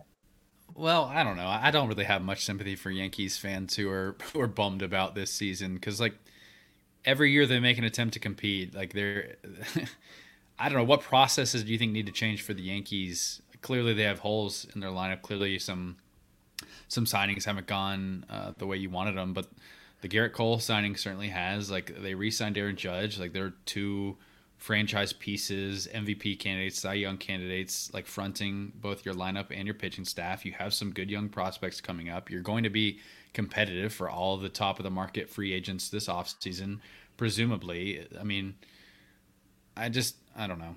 I can't I can't be bothered to pull out my violin and feel bad for Yankees at this point. I would say like every team has issues they need to solve, and I wouldn't put the Yankees as an organization that has clear process issues or I don't have confidence in how they can uh, either acquire um, young players or or make their team better immediately with free agents or or with trades. Like they just wouldn't be close to one of the teams that I was worried about in that capacity. So I just think that like clearly the expectations for the Yankees are higher than average and I think they're like unrealistically high at this point. Um, maybe you could say that you wish they drafted at the back of the first round like the Dodgers have in the past. But I again, I think that's like holding teams to too high of a standard. Like you can't be the best at everything all the time. Um, but but maybe that's just the expectation for Yankees fans and in the Yankees circle. But I, I just feel like that's unrealistic, and I don't really think there are too many. Like I feel like they're a well-run organization overall. Um, so I don't know. That's where I'm at with it. Uh, yeah, I don't, I don't think the Yankees fans are asking you to feel sympathy for them. I, I think part of it too is they don't the, care what I think. I, I think part of it too is the ownership saying, you know, during the season, like, hey, if we don't make the playoffs, we're going to have some hard conversations around here. And then uh, come the off season, and then the off season comes, and it's like, well, no, like we're we're actually pretty this good. Is just, so uh, this just reinforces the fact that statements that owners or GMs are putting out are you really don't need to read them as if they are truth. I mean, we saw we saw the comments that AJ Preller had about Bob Melvin, the fact that he's coming back. We saw, I think, I don't remember who exactly it was. There's another another comment made about some manager who's also Tom Ricketts was saying about David Ross. He's our guy. Yeah, exactly. So like this, month this, this, just reinforces the fact that like these statements are not put out to tell you exactly what's happening. They're they're put out for PR reasons and to pacify fans uh, during periods of, of tension. Like you you can't you can't read those as if they're being 100% honest with you because they're clearly not. So uh, we're we're just reading too much into these comments and statements and these ridiculous like ownership these ownership comments like don't stop stop listening to them I, I, do think there's a lot of things that the yankees have done well in scouting and uh, well if, if, if you want to call it scouting and player development maybe it's more scouting it kind of depends on your lens yeah. but like you know to, to see dominguez coming up mm. now kind of it sucks that he got hurt, but um, he, you know, like like I think we talked about. Oh, what are your expectations for Jasson Dominguez when he got called up? And I was like, I, I don't know in a month, but like, what's going to happen? But um, yeah, he was certainly better than perform, what I was expecting for him in a month. Yeah. Yes, at such a young age. Um, I, I, you know, he's been impressive. Like Oswald Peraza, like and then you go on down the list of like their international signings, like Roderick Arias made his stateside debut this year, one of the best prospects in the Florida Complex League. He's already in our top 100. Um, they have this just, it seems like every year they're pumping out, like, oh, who's this 100 mile an hour arm that the Yankees have signed for 10K? Out of the Dominican Republic that we're getting texts on from pro scouts. It's like, oh yeah, no, that's uh, all right, just another one for them to add to their, you know, uh, stash of uh, hard throwing guys uh, that they're signing out of Latin America every year, and uh, you know who weren't necessarily throwing that hard as amateurs, but uh, just really good scouting to bring those guys into the organization. So um, you know, like Chase Hampton had a good year. Pereira, good minor league season. Obviously hit a uh, a roadblock when he got to the big leagues. Drew Thorpe, uh, probably one of the best seasons, just performance wise, for any pitching prospect in the minor leagues. So um, there, there's definitely things to like there uh, on the farm. Maybe not that like elite top, you know, 20 prospect overall in baseball, but they have like a probably about a half dozen or so guys who are uh, top 100 or like top 100 type uh, candidates in in baseball. Yeah, no, I, I, think they do a lot of things really well. Again, they win uh, with the best of the teams in in baseball in terms of regular season success, which again I feel like is the best best way to tell whether or not you're a good team, not not playoff success. I mean, you'd rather be a Yankees fan over the last six years than a D-backs fan overall. I'd imagine, just given what they've done. Um, any other comments on Yankees? I don't really have any other takes on them. We can move on to some free agency talk if you want, Ben. Yeah, who uh, are there any good free agents this year?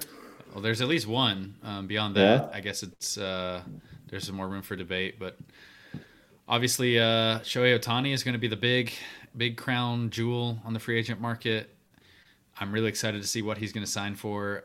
I'm really excited to see. I mean, just where where he signs. It's going to be it's going to be fun. He's going to shake up big league. I, I, just don't think he's coming back to the Angels. Maybe he will resign with the Angels, but him moving to another team is going to it's going to impact the game at a very high level. Um, let's. It seems like the free agent class this year is pretty weak, particularly if you need hitting. Uh, I think there's some interesting arms that, that I'm excited about, but man, I really don't like any of the bats after Ohtani. What are your thoughts on this year's free agent class? Um, uninspiring, I would say, after the after Ohtani, who might be one of the best free agents we've seen.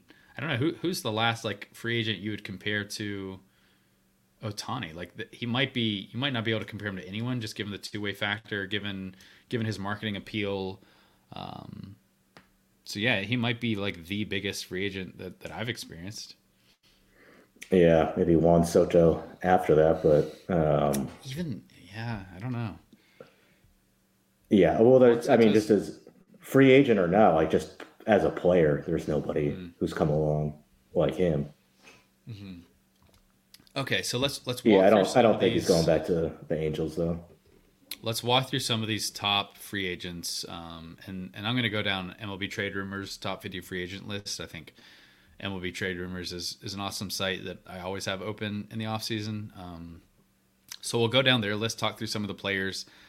I would like to do over under on like what you think they're going to get money wise. We don't have to do that, but I think that could be a fun experiment to do on the podcast, if nothing other than to give ourselves a game and our listeners a game to play along with. Um, but they have Shohei Ohtani at 12 years, 528 million dollars. All their writers predict Dodgers. It does seem like the Dodgers are the favorite to land Ohtani, just given some of the moves they've made over the past few years. West Coast team, powerhouse, ready to win now. Obviously, do you feel like the Dodgers are more likely than the field to sign him? And would you expect him to sign for more than 528 million? I I might take the over on that one, even though that seems crazy to say. Do I think it was more? You said more likely the uh, Dodgers than the Angels. Do you think? Do you think the Dodgers are more likely than the field? Like, would you would you be more confident saying he's signing with the Dodgers or just take the field? I mean, like, you would have to feel pretty strongly about. Yeah, you'd have to feel pretty strongly yeah. about the Dodgers to not just take the field. I guess. Do you think that they're the favorite, or do you think it's more wide open than people seem to think?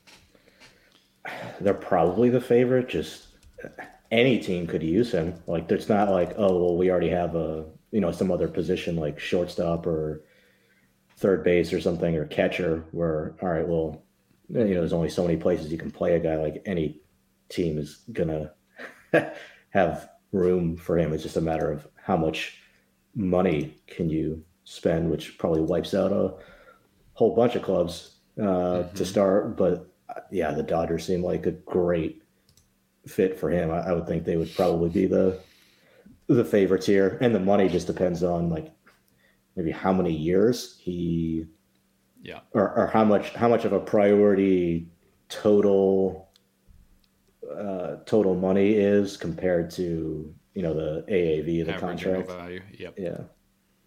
Yeah, it definitely seems like from the team side they've tried to prioritize that figure, just given the luxury tax and how it's implemented. Okay, let's move on to our next player. Uh, number two on this list is Cody Bellinger. Uh, the MLB trade rumors estimate for his contract is 12 years, 264 million dollars, which seems crazy to me. Like Cody Bellinger to me is a bit terrifying. Um, I'm probably more on the on the pessimistic side of the Cody Bellinger evaluation. He obviously had a really strong year in 2023 with the Cubs, got back to more of his old self. Um, in terms of OPS plus, it was his best year since 2019 when he won the MVP. Obviously, had a few bad years sandwiched in between that. Where are you at with Cody Bellinger moving forward? He's obviously in his late 20s now, probably close to the peak of his career, entering his age 28 season. Um, at his best, he's he's been one of the best players in baseball, but he, he's also been one of the worst players in baseball just in the last few years. So, are you are you more towards the high end of what Bellinger can produce moving forward, uh, the low end, or somewhere in the middle?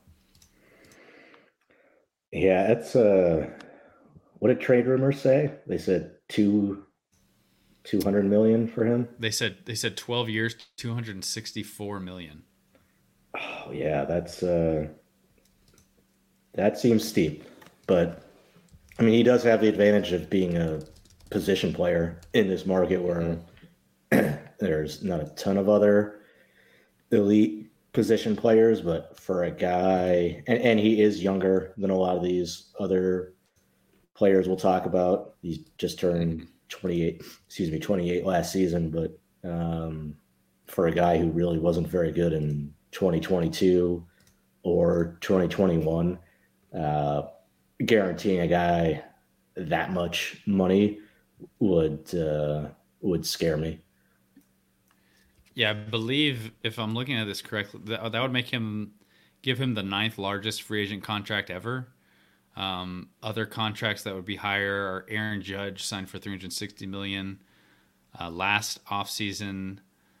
Um, Manny Machado signing for 350 million, Lindor signing for 341 million, Tatis signing for 340 million, Corey Seager signing for 325 million. Uh, wait, let me make sure these are all free agent signings. Some of these are extensions.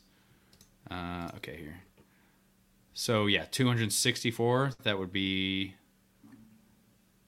Yeah, that would make him the eighth largest free agent deal of all time, behind Judge, Harper, Seager, Cole, Machado, Turner, and Xander Bogaerts. And it's kind of funny to see Albert Pujols, his deal from he signed when he was in his age 32 season, still is a top 10 free agent contract in all of baseball. Just kind of insane to think about that one still holding up so far down the line. But yeah, I would not want to give Cody Bellinger that much money. The swing and the maintenance of the swing just scares me too much. I understand the age being a big factor. It's going to look good on a lot of models, um, but I would just be too. I would not be as convicted as I, I think you'd need to be in handing out that much money for for someone with his offensive variance. Yeah, I'd lop off about uh, hundred million dollars in maybe half the years for. Well, it sounds like you would not be signing signing him, Ben. Probably true. okay, number three, they have Yoshinobu Yamamoto, uh, the number one Japanese uh, pitching prospect overall in this year's class. They have him projected at nine years, two hundred twenty-five million dollars, and he might be one of the most fascinating, just given what he's done in Japan. Uh, the fact that he's also fairly young, like comparing him to some of the ace like players in this year's free agent class, like guys like Blake Snell, guys like Aaron Nola. Um, I mean, I think I would prefer uh, Yamamoto as well, but I'm curious if you think that seems too rich. A, a big factor in this one is definitely the age, um, but there are some question marks. He's coming over from from Japan. He's a little smaller physically, but man, he looks dominant um, based on everything I've seen. Yeah, I would take him over any other pitcher in this free agent class. Um, mid Is to upper nineties. Uh, you know, like Blake Snell's a obviously a really good pitcher, but the the age factor on mm-hmm. Yamamoto's side, the combination of stuff and success that he's had in Japan, and how that stuff should translate against big league hitters is. Mm I, yeah, I, I, I do think he'll collect probably somewhere around that two hundred million dollar mark from somebody. Um, I mean, it's yeah, mid to upper nineties fastball. Uh, it's a low nineties splitter um, that that really dies. He, has got a slider too. Um, this is a front end starter to me, and, and you're getting him still during the prime of his career, as opposed to some of these other pitchers who are probably more on the tail ends and could fall off pretty pretty hard potentially. Yeah, so just looking at some of the biggest free agent pitching deals in the past, um, we've got a handful over two hundred million dollars. Gerrit Cole obviously is the biggest one. He signed uh, entering his age twenty nine season, uh, three hundred twenty four million, nine years. Stephen Strasburg signed a $245 million contract for seven years, entering his age 31 season. David Price signed seven years, 217, entering his age 30. Max Scherzer signed 210 million for seven years, entering age 30. And then our final 200 plus million dollar free agent pitching contract was Zack Greinke uh, when he was 32 or entering his age 32 season, six years, 206.5 million. So that would put him in a pretty elite group it's interesting too. Um, back in 2014, Masahiro Tanaka, entering his age 25 season, he signed for 155 million for seven years. How would you compare and contrast these two pitchers, Tanaka and Yamamoto, at this point? Since that is kind of the one you could point to. Um, that's a similar age that the contract would be starting. Uh, everyone seems to think that Yamamoto is going to be getting quite a bit more than that, though. Uh, yeah, I mean, if uh, you know that version of Tanaka came out today, um, he'd probably be looking at a, another, I think also another two hundred million dollar contract at this point. He's yep. another guy who uh, maybe not. I have to go back and like check what how hard exactly Tanaka was throwing at the time, but uh, another guy with a good fastball, uh, wipeout splitter too. So uh, and had a ton of success in in Japan. So uh, I was a big yeah. fan of his when he came over. So um, yeah, I, I b- both guys. So I thought, uh, all right, think in this case with uh, Yamamoto can be front of the rotation type arms. Yeah. So I, I probably will still take the under on this one. Um, there's a posting fee that's going to come with this as well. I don't know how much that's going to factor into teams' decisions to sign him or not, especially since you have some at least reasonably close um, talents on the market, but again, the age is such a differentiator here with him. So I, I, went over under on Bellinger for 264. I'll go under again on Yamamoto for 225. Um, you can go under over if you want on these Ben, or we can just move on to our next name, which is Blake Snell. Um, Blake Snell. What do they have for Blake Snell? They have Blake Blake Snell, seven years, 200 million. Um, so yeah, again, this would put him in kind of the elite free agent pitching contracts ever. I would much rather take Yamamoto. I probably would rather have Aaron Nola, who they have next at six years, 150 million. I'm kind of curious about the 50 million dollar gap and an extra year of service for Snell versus Nola. I mean, maybe I'm just more concerned about a guy like Snell aging, and obviously Snell is coming off a probably Cy Young season here. Um, but do you view the gap between them that strongly?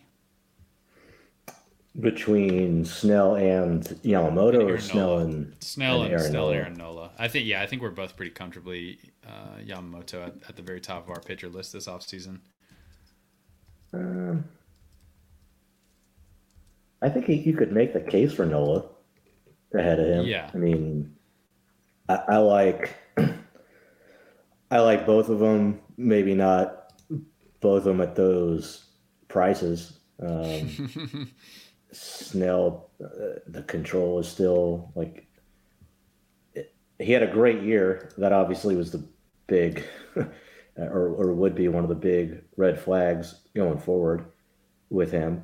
Um, and you, you know, you rattled off all of those big ticket uh, free agent pitching signings, and pretty much what Gerrit Cole has looked great, and the rest, yep, not as much. And I and I would say most of those guys, if not all of them, were more more accomplished and better at the same time they hit free agency than Blake mm-hmm. Snell. So, uh, two hundred million dollars is that what they have? Yeah, yeah the that... projection for Blake Snell is seven years, two hundred exactly, and I think you're right. Like the platform year for Snell being so good. Well, he timed it well. Really, yes, he did time it really well. That's obviously going to help him, but yeah, I don't, I don't trust the walk rate. Like that's just not a walk rate that you typically see from an ace type pitcher.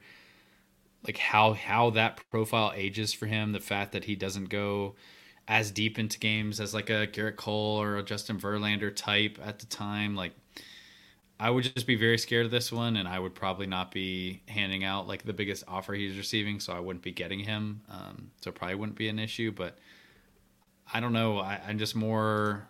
I would feel more comfortable giving a guy like Aaron Nola a long term contract than Snell uh, for the prices that you're you're going to be getting apparently.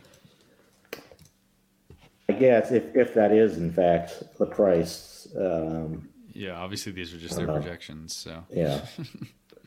uh, do you want to keep working down this list, or do you have any other thoughts on free agency? Their their next five are Jordan Montgomery, Matt Chapman, Josh Hader, Sonny Gray, and then Shota Imanaga, who is the number two pitching prospect coming out of Japan this year. Um, ranging from 150 uh, for Montgomery, Chapman, Josh Hader. They have getting 110 over six years. Sonny Gray 90 million over four years. Imanaga 85 over five. So some interesting names there to talk through, but I don't know how in depth you really wanted to get into free agency on this podcast. Is there one that jumps out to you from that group? Because there is one for me. I like Sonny Gray quite a bit.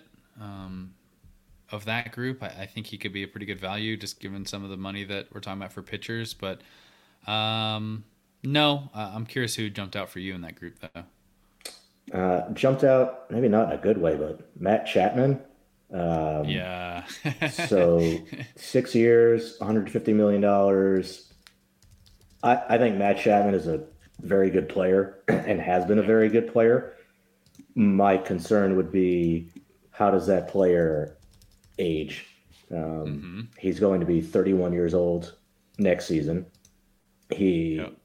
he he is a fantastic defender at third base. Um, and his overall, you know, overall offensively was a 108 OPS plus mm-hmm. uh, this past season with the Blue Jays. But because uh, there's, you know, some power, draw walks, he will also strike out a lot. And the strikeouts, like just the way his swing works does not give him a lot of margin for error. Um, it's not like um, like I think of the way like Carlos Beltran aged, where like his yeah he does he did a lot of things obviously with like his speed, his power, his approach. Uh, you know, playing in the middle of the field when at least when he was younger. Uh, but even as he lost bat speed, he had the type of swing where his his barrel would stay in the hitting zone for such a long time uh, he, he gives himself more margin for error when the physical ability starts to go backwards, when the bat speed isn't as fast as it used to be. Uh, so, what's going to happen for Matt Chapman when that happens to him? And probably the defense takes a step back. I mean, maybe he still ends up being a, a pretty good defender into his mid 30s, but especially offensively, where man, there's already a lot of strikeouts there. Eh, your your 30s hit you pretty hard sometimes, um, and I I just would I'd be really worried that he could hit a wall by the time it's 2025 even and you're on the hook for a six year 150 million dollar contract. Like that would yeah that would be the one that really frightens me. But um, mm-hmm. like you said, there's not a lot of premium uh, or not not premium position, but uh, there's not, there's not a lot of premium top bats. of the yeah premium yeah bats in Hitters. their free agent and, class. So I don't also know that I, I, think all of your points are well taken there, but I, I also don't know that the recent history of some of these uh, third basemen entering their 30s, signing big contracts, will will give you much excitement. I mean, if he did sign for six years, 150 million, that would be the fourth largest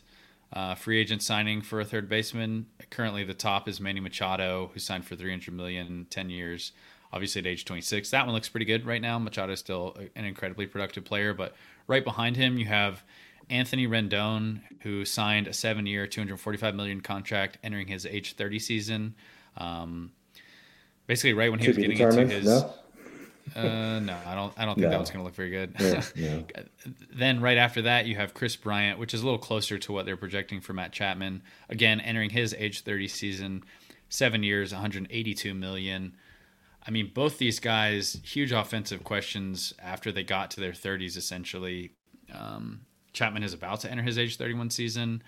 Uh, Kris Bryant went from 128 OPS plus in his age 30 season in 2022 this year, he hit 233, 313, 367.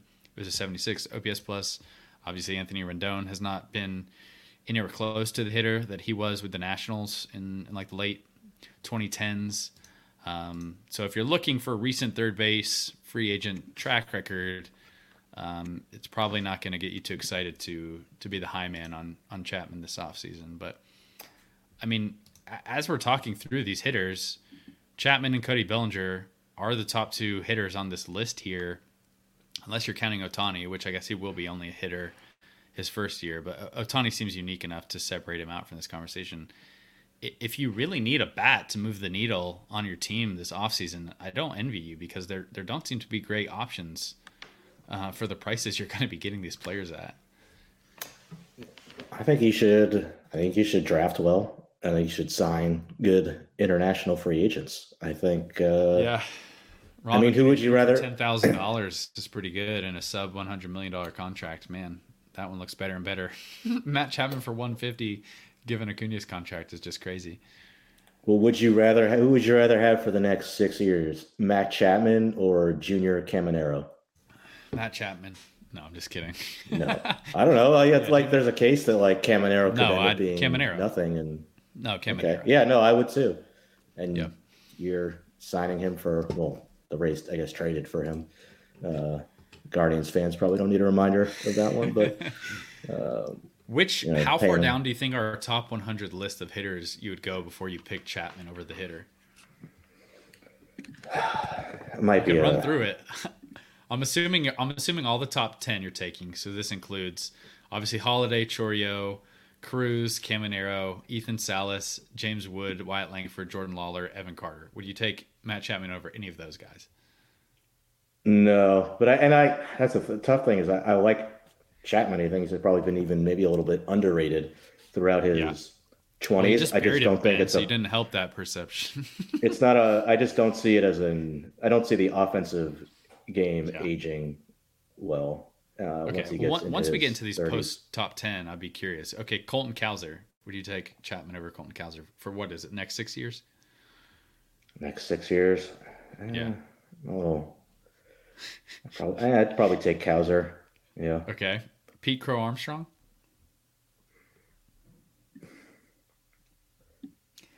Oh yeah, oh yeah, I'd take PCA. Okay, Jackson Merrill. We're we're talking about their next six big league seasons. Next six years. Because so, so, like some of these guys, like I don't no, think no, no, Ethan Salas is next Ethan six Salas, years. No, I think next six years, right? Uh, just to be consistent, it feels like next six years is easier. So like the fact that Ethan Salas needs more time would have to factor into it for you. You can't just you can't just bank his six big league seasons. I don't think. But you have but you have control of his next six big league seasons. I guess, but in terms of like competitive windows and what you need, what you might need to put on the big league field now, like those those six years are, are well down the line. So if you're just looking at like next six years of value, yeah, but he could be in the minor leagues for the next three years. Yeah, but that doesn't help your big league team win. But all right, well, we're just going to go in circles here. you can take us for six big league seasons if you want, Ben. I don't care that much. All right. Okay. I, mean, I um, might take, did you take all these guys in our top 20. Okay, so that I'll just scan through them so listeners know. So that's Jackson Merrill, Colson Montgomery, Marcelo Mayer, uh, Walker Jenkins, Colt Keith, Roman Anthony, Max Clark. Uh, I think I would take all those guys too. Okay, let's let's move down to the next five. I'll just I'll just give you a cluster of names, and if you reach a name where you would rather have Chapman, just stop me. Uh, but the next hitters would be Adael Amador, Carson Williams, Coby Mayo, Brooks Lee. That's 21 through 25.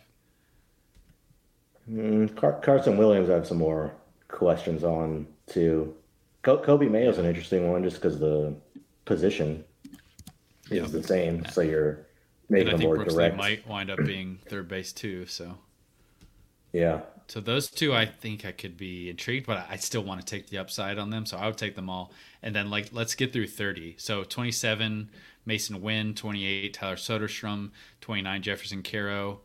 I think this is the range where I'd probably take Chapman. I think I might take Chapman over all those for the next six years, and I love Tyler Soderstrom. Yeah, yeah. There's certain guys I probably would still take over him, but it, it starts to get closer here, where you're going to get some. I don't want to say guaranteed value, because but I, I, still think Chapman will be a productive player next year at yep. least. but it's not. It's not like always the young prospects are going to be better than the, like I think Blake Snell. As much as you know, I'm would be scared to give him two hundred million dollars. Like I, I would take him over almost all of these uh, pitching prospects that we have stacked up mm-hmm. toward the top. Yeah, I I'm pretty sure I agree. Okay. Any other any other free agent thoughts at this point? I don't really have too many more. We can move on to some uh, recruiting day stuff if you want. Yeah, National Signing, signing day, day, for. Uh, yeah, the 24 class 24 National Signing Day was this this Wednesday. It was this week. Um, Teddy Cahill had a top 25 recruiting rankings for the 24 class. Um, perhaps unsurprisingly, LSU tops that list. Uh, they've got our top two high school players uh, in the class right now, in Connor Griffin and Derek Curiel. Um, I think I, I, was kind of hoping that there would be some unexpected teams in the top 10 just because it's always fun. Um, when some of these teams get there, I was wondering like, oh, would Wake Forest rank pretty high? Wake Wake Forest is on this list, I'm very curious where Wake Forest will rank a year from now, two years from now. Um, just given the the talent they've gotten in the transfer portal, given what they did in the College World Series last year, they're becoming a really dominant program. And if they can start recruiting with the powerhouse SEC teams, which is always a, high bar, obviously, um, that could be really fascinating. Just given all the other in-state competition they they still have to to recruit against. Um, but did you have any strong thoughts on signing day, these recruiting classes? It's obviously tricky to, like, a lot of these guys are going to be drafted. It, it feels like LSU would be extremely fortunate for Connor Griffin to ever get to campus, just given his tool set, his athleticism, his, his hitting track record. Um, and so we, we always have to revisit these recruiting rankings post draft just to, to see who's actually getting to campus. But I think this does sort of give you a nice indication of who's recruiting well um, and, and, who's getting these elite prospects. Because, I mean, Dylan Crews did happen. It, it, it, took COVID, it took a national pandemic to make it happen. But there are some of these guys who, whether they get injured, whether they just have a high price tag, like not everyone is Stanford, obviously, but a lot of these programs, you can you can get your prospects to have a pretty high price tag, and you don't always get paid out. Like these these high school players have to compete with each other in the draft class to get the money they want. Um, but did you have any thoughts on National Signing Day or the rankings or any players um, that you wanted to mention?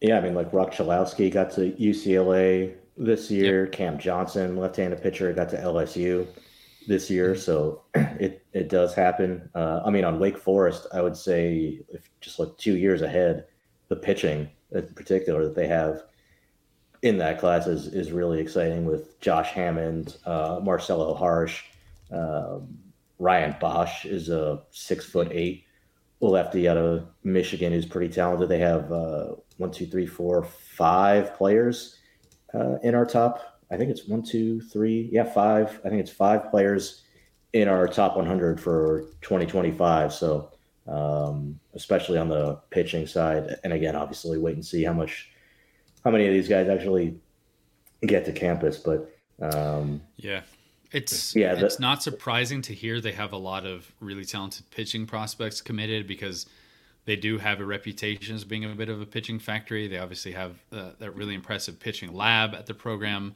They've produced a lot of first round arms in recent years. Jared Schuster in 2020, Ryan Cusick in 2021, most recently Rhett Lowder in 2023. Um, they have maybe the best starting rotation on paper entering the college season for next year between Chase Burns, Josh Hartle, um, oh, I'm blanking, Michael Massey. Uh, so they have a ton of pitching talent. They've got a good reputation for developing arms. It's funny to think of Wake Forest as this pitching factory, given that the park they play in is massively hitter friendly. um, but they do have that reputation. They keep pumping out first round pitchers. It makes a lot of sense to me that, that young high school pitching prospects would want to go to that program. Yeah, but like you said, LSU number one. It's such a it's a both premium players and mm-hmm. depth of players too. So yeah, they're probably going to lose Connor Griffin.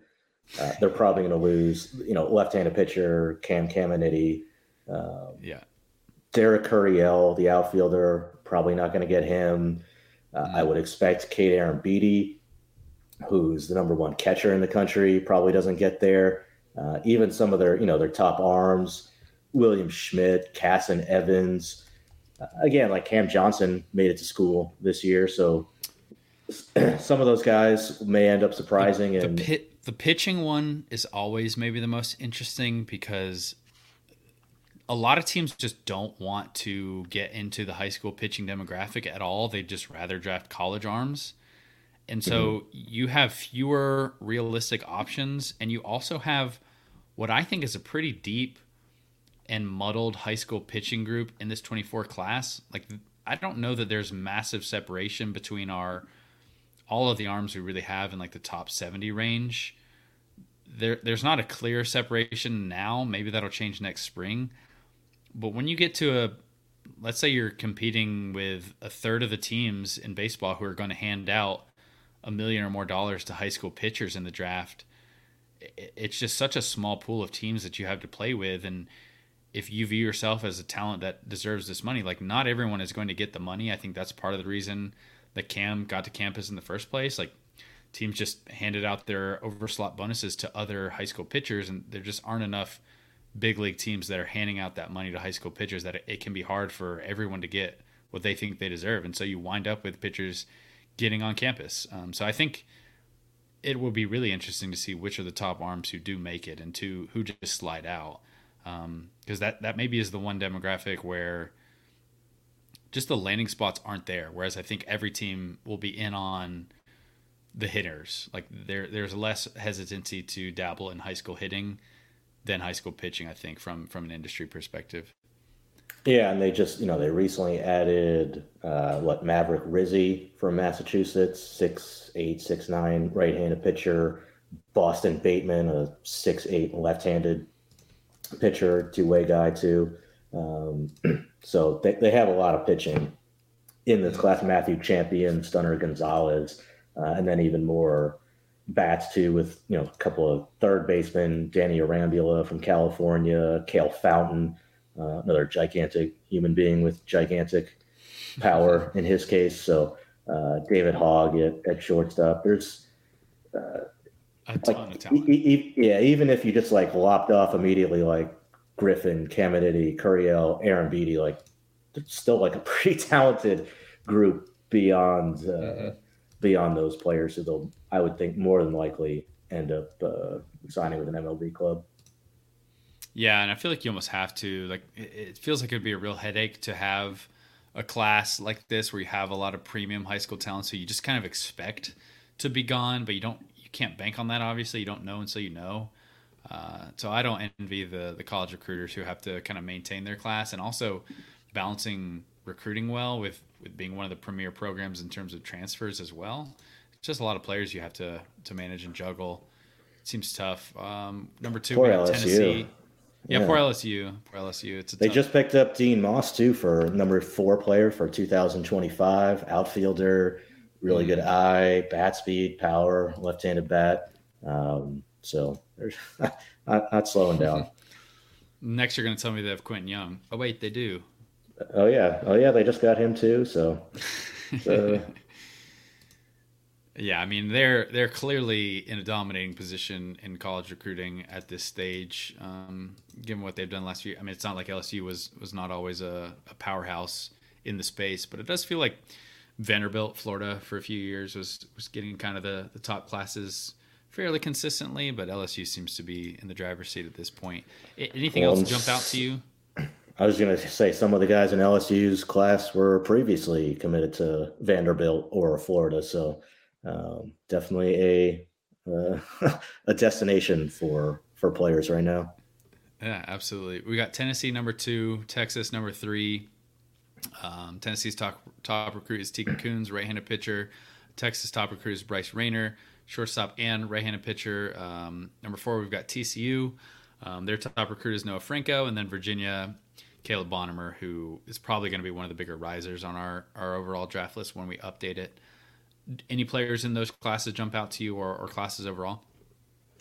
The Tennessee class sticks out to me. Uh, I love Tegan Coons. I I think he's one of the best pitchers in the country. Again, like, does he make it to campus? Uh, maybe, but he'll be pretty, pretty highly prioritized by, uh, you know, teams in the draft too. But uh, they have a pretty good depth of players too. They have a whole bunch of players who are uh, in our current Yes. top 100 high school players, but there's also a lot of guys I, I could pretty easily see making it to campus They too. Um, a, they have a ton of really good shortstops in this class. They have Ty Southisene, they have Trey Snyder, they have Manuel Marin or Manny Marin. A lot of really good defenders. Like some of these guys are going to get popped, I would imagine, but they've got to feel good about having a a plug and play defensive shortstop. I mean, I don't know if you think Ty Southisene is more of a second baseman at the next level, probably so, but I think Trey Snyder and Manny Marin were two of the more impressive defenders at the position for me, and the fact that they have both in this class is is pretty cool. I hope I hope one of the I hope both of them do not get to campus because I would hate to be in a position where one of them is not playing shortstop at some level. Oh, yeah, you have Marin and Southisene at shortstop and second base, it's going to be the prettiest double play combination as uh, Yes, as you can get, at least for a, a freshman duo. I mean, for And me, then- Trey Snyder was the best defender at the area code games. I'm not sure if, what your history of him is as a defender, but he made every single play. really good athlete. Yeah. Yeah, he was tremendous. Yeah, him, and then you mentioned Tegan Coons, Anson Siebert, six foot eight, right-handed pitcher from Kansas, power arm. Yeah, Braden Krenzel, uh, Tate Strickland, that Aiden Hayes, some some really good pitching in that group. yeah. Uh, Jay Abernathy, another shortstop. It's like, geez, like obviously not places to play all these guys, but uh, oh, I didn't even mention Levi Clark. I was Uh, going to bring uh, him up. I thought you were just outstanding pitchers, summer. but Yeah, I didn't get to see him as much in person as some of these other players, but just watching video of him, his swing, I'm kind of obsessed with his swing at this point. It's so powerful. Uh, his production has been impressive. I, I just love the operation offensively. What do you think about him defensively? I liked what I saw from him defensively. I think it could be. I mean, we talked about the difficulty uh, for high school pitchers trying to get signed out of the draft. I would say it's probably true too of high school catchers. So Yeah, looking at the track record of first round high school catchers too, it's not a surprise why. Like it's well, there just there just aren't that many high high school catchers who sign out of the draft. Um, so I, I think, like, yeah, he he would be somebody if I was an MLB club. Like, I, I would love to get him Yeah. in the draft, but um, I like I don't know, like there, I, I I could see him getting to campus too. So again, like LSU, even if they lose some of these guys to the draft, which I'm sure they will, they will. They will. there's there's a good depth here um, yeah. to to be pretty excited about. Okay. was, was, what I was gonna say was another class that jumps for you, or Well, I wanted to mention Texas as well. Just their number three. I mean, looking through their list, they've got some tools. I like Bryce Rainer a ton. Um, on the mound. Really, I've, I've, talked about this a lot. Levi Sterling, I feel like, is one of the better pitchers in this class. Samuel Richardson has a ton of power. Theo Gillen, I, I hear a lot of scouts talk about Theo Gillen like like he's one of the better hitters in the class. Like there are a lot of people that are really all in on his bat. So I think that's a really strong top four. Um, there are some players further down who are interesting, but that, that group is pretty strong up top. I'm curious what you think about the depth there. Because um, if they have a couple of those guys get picked off, that maybe would be a bit unfortunate. But I, I like the top of their class quite a bit. I, I like that top, uh, you know, especially like Sterling, Rainer, Gillen. I also think those are three players who are very high risk of not getting to yeah campus, which I think would really like uh, really damage the class potentially. So uh, that that is one where I'd be. Yeah, it's like you're, you're for Texas as like a big faller. Yeah, yeah, like you got to be excited that you're you know recruiting these premium players, and and in particular like Levi Sterling was a guy who's like I, I think his stock has really ticked up over the last uh, year or two years, like a pretty consistent up arrow guy. Um, I, I, know like we were pretty high on him for a while, uh, even though he wasn't like the hardest throwing guy in the class, but a lot of good projection indicators there with him. Um, but I, I, think at this point, all three are you got to be pretty nervous that you they, they might not get to Texas. yeah, that's uh, that's a good call. Uh, okay, any, any other thoughts on signing day recruiting rankings. Uh, we got a few questions we can get to, but if you wanted to have a few more comments on on this, we can. Well, I like the Mississippi class, the Ole Miss class. Um, yeah. I think man, just a lot of good, a lot of good hitters there. Uh, a lot of good position players. Obviously, like Owen Paino would be the main guy. Um, right now, shortstop from New York, uh, big left-handed bat and pretty good defender at shortstop uh, especially for a you know big guy, 6'3", 2, 200, 205.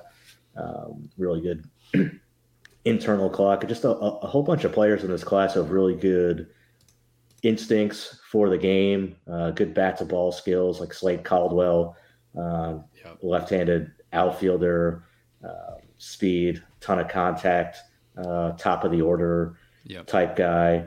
Um, Hayden Federico, um, good athlete, maybe not like the loudest tools, but switch hitter, a ton of contact, good good instincts on the on the defensive end. Uh, they added Caden Lopez, uh, liked him on the on the mound a, a decent amount. Him and uh, and then Cade Townsend, out a right-handed pitcher out of California, with one of the better.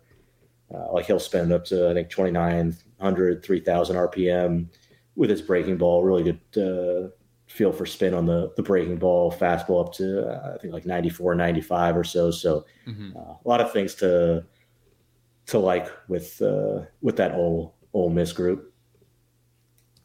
Yeah, no, it's a good group. I, I like Ethan Serwick as well a little bit. I think he's mm-hmm. got some impact in the bat. I saw him take some nice cuts uh, this summer and fall, so I think that's another one to add to. Um, uh, Mississippi State leading their class with Dante Nori. I think he's got some Slade Caldwell traits in terms of being a center field guy, center field profile, plus plus runner, um, solid hitting ability, and I, I feel like Dante Nori, like given his age, um, it might be a guy that gets pushed to college, just because so many models are going to be out on him because he's so old for the class.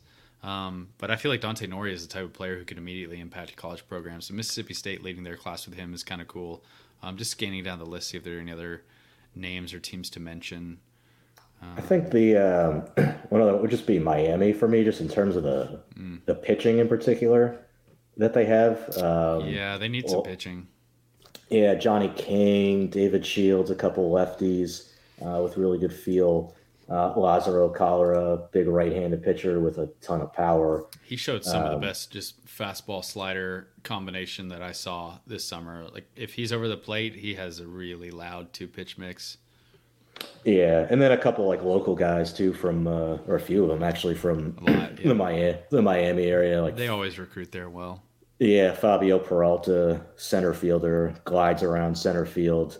Um, That's one that I'm maybe a little scared of, but he definitely has tools and athleticism.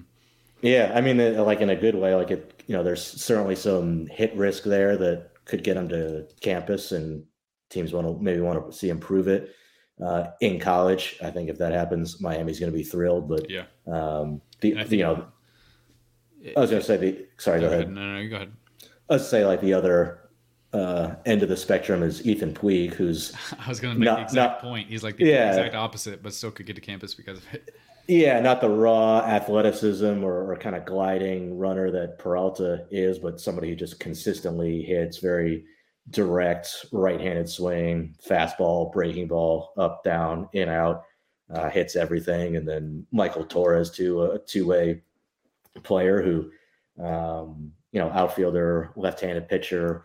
Uh, I think is a pretty pretty good chance he ends up getting to campus and could end up being a really really good player for for Miami there too. So um, I, I, guess I started with the pitching, but it's a pretty interesting group of bats too. So mm-hmm. uh, I like that that group they have. Yeah. So definitely encourage you guys to check out Teddy's full top 25 recruiting rankings on the site now if you want to get caught up to speed on on all of those. Um, read up more on some of the players uh, that we have there. Um, but we've got a few questions we want to get to as well on today's episode. Uh, you ready to jump into those, Ben? Yeah. So Bryce on Instagram, he asks, "Is the arm tool grade determined strictly in game, or are showcase metrics included?" Then he follows follows up and says, "Is the speed tool number on the 20 to 80 scale determined more by the 60 yard dash, the 10 yard split, or home to first times?" So some some nice scouting questions here. I'll throw them both to you first.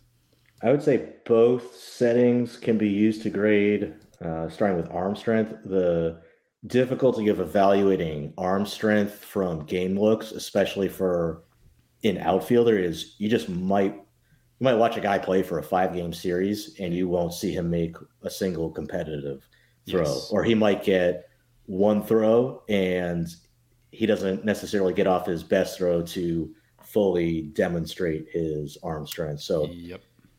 in, in a showcase, you generally you're going to have players who are actually just trying to show off their arm strength. So you're going to get four or five throws to be able to yeah. judge arm strength. You get a real sense of the power they have in the arm. You can see how the arm actually works, how it looks. Um, yeah, I think definitely the workout setting is much more useful for outfield arm strength, specifically for that reason.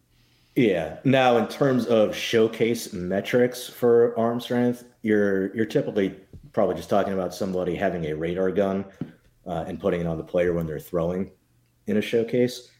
I think that has utility for catchers and for outfielders. For for catchers, you're not really able to cheat a lot, at least in terms of just the raw velocity that you can get behind the ball. You can definitely cheat on the pop time with how high you're setting up, uh, how close to the plate you're catching the ball, uh, whether you're wearing full gear or not, but um, you're not crow hopping to second base, right? So uh, the the raw arm strength measurement that you're getting there, it's it's not the same as a game throw, but uh, it it's generally at least an apples to apples uh, measurement from one player uh, to the next in terms of this catcher through 86 miles an hour, this catcher through uh, 78. Um, I, think for for outfielders and for infielders, it's different. The radar gun is a it's a useful tool for being able to quantify throwing velocity for a position player. The problem becomes when players when they see and know that there's a radar gun on them, it changes the way that they throw. So what you're trying to measure gets skewed. It, it's kind of like the saying what what gets measured gets managed. So when you have a metric, people will try to optimize for that specific metric, often at the expense of other things mm-hmm. that actually matter. Uh, so it leads to these unintended consequences. Um, and and the consequence of putting a, radar gun on a player at a showcase, especially when the when, when you're at a showcase that posts every player's um, outfield velo or infield velo uh, online, is the players are going to cheat with their throwing mechanics. So you see outfielders taking all kinds of like huge crow hops and extra steps on their throws, just feeling the ball in a way that is totally um, inefficient for what they would do in a game setting, but does maximize the number that they're going to have on the radar gun. Yeah. Uh, and, and, for infielders, especially, that's where it can get really yes ridiculous. Like that's where I, I, really don't like radar guns uh, at showcases for infielders because I with with infielders, I really just want to see. Uh, I, I, scouts really just want to see the way that you move, the way you move your feet, the way actions, footwork, hands, yeah, your exchange. hands, yep. mechanics, the way your arm works, like how you're turning double plays, like, and then see arm strength organically on um, plays where you're required to use yeah. your. They want to see your arm when you're throwing from the hole, essentially. Like they want to see how the ball carries. They don't want to see what sort of radar gun reading can you put up when you get a ball hit in front of you or slightly to your glove side, where you can take three crow hop steps essentially to first base. They, they want to see how the arm's carrying when you don't get a lot of time to set your feet up and throw from the hole. Like because if you can't make that throw, then we got some questions. Um, but yeah, just in general, how, how does the ball come out of your hand on, on normal game looking actions? Yeah, nobody wants to see a bunch of kids doing a pull down on a throw to first base just to yeah. juice their radar gun reading as high as they can with a whole bunch of extra shuffle steps or even crow hops sometimes. Yeah. Uh, um, and then the speed tool, how is that determined more by the 60 yard dash, 10 yard split, or home to first? Well, for me, home to first, and for Ben, 60 yard dash. but yeah, yeah, we touched, uh, yeah, we touched on it in the kind of the last. Episode. Yeah, we had a full podcast on that. If if you didn't hear that one, like we we really went in depth on like how we evaluate speed and the various um, use cases for different workout environments and like what's playable speed, what's maybe less playable speed, like the value of home to first. Like we really went in depth on that. So if if that one doesn't answer for you, like I don't know, we probably failed you in that podcast if that's true. But I would say in general, like all of them are useful and they all are built into it. It's not like one versus the other. Yeah, and, and I guess like the only other thing on arm strength we would just say like all of what we were talking about too is talking about present arm strength. So when we're mm. when we're talking about a high school prospect or an international prospect who's 15, 16, 17, you know, maybe 18 years old, there there are times where you can still project a player's arm to yep. get stronger. It's, it's less likely you would do that with a college player or a minor league prospect. Um, but the you know the same way if we're watching a 17 year old pitcher who's 88 92 but you look at their arm speed uh, you look at how much space they have to still fill out arm action. Weight. Yeah, exactly. You know, you think this is a guy who should be throwing in the mid 90s, maybe upper 90s in the future. Uh, you can do that with a position player too. So you see a shortstop who's who's that age, has an average arm, uh, but is 6'3", 175 pounds, long limbs, a lot of space to fill out. Um, arm arm is pretty quick. You can project him to uh, sometimes have a, a plus arm once he fills out and and packs on more weight. Yep. Uh, we got another fun scatty question from Brandon on Instagram. He asks, when a player is projectable, what age is that projecting them to? So I've actually, I don't think we've ever had this question, but I think it's useful to talk about. How would you handle this one, Ben? So at, at Baseball America, at least, when, when we're writing about projecting players, we, we're projecting what they will be in the major leagues, not what they're going to be in college, but what we project them to be on the on the major league scale. So, yeah, and and anytime you see grades for us, tool grades, uh, uh, outside of like if we're specifically saying he has present X, it's almost always like a future major league projection for those tools. Uh, yeah, well, if we say like a guy's a plus runner, Yes, he, he yeah. is in, in terms of like if you've seen our scouting reports when we put like grades, like quantified grades, like those are all future projection grades.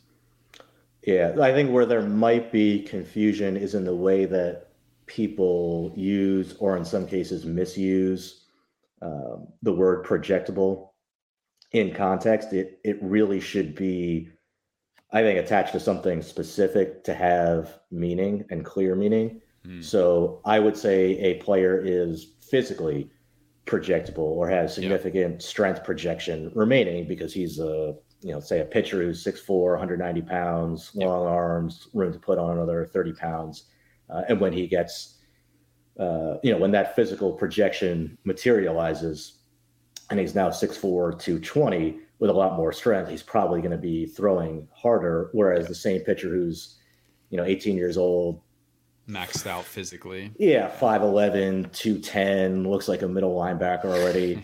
yeah, exactly. I, I, would say he lacks physical projection. What you see is probably what you get in terms of uh, velocity.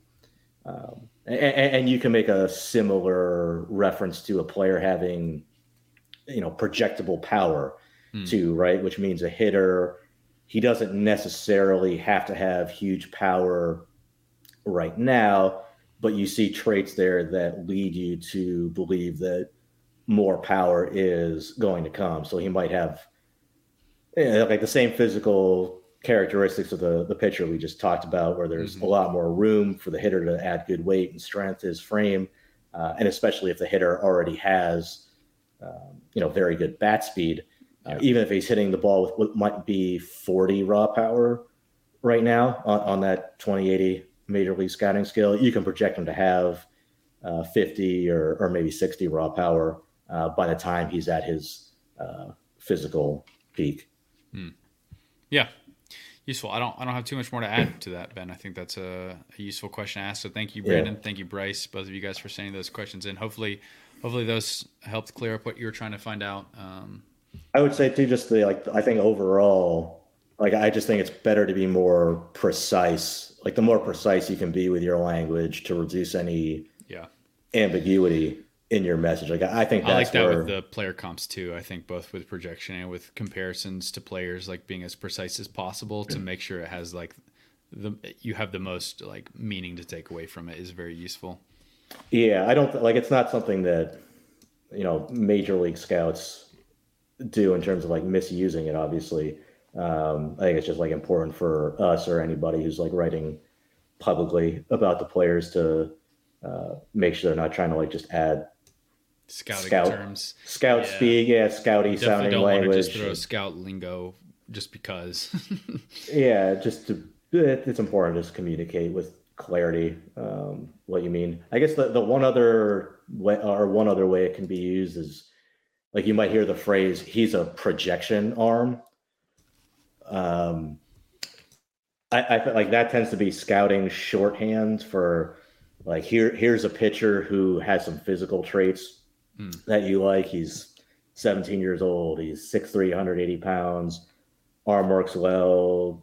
87, 91. Some good physical attributes to build on, but but maybe the raw stuff isn't that loud yet, or there's some things with like yeah. the delivery or pitchability that need to be ironed out and developed um, where there are things that you like, but he's not that elite tier arm. He fits more into that bucket of players where you sign a whole bunch of them and maybe one or two end up clicking. Yep. Um, like if you like if I'm think if you read through my international reviews, right, like which is where we write up 250 players every year who uh, uh, are international signings.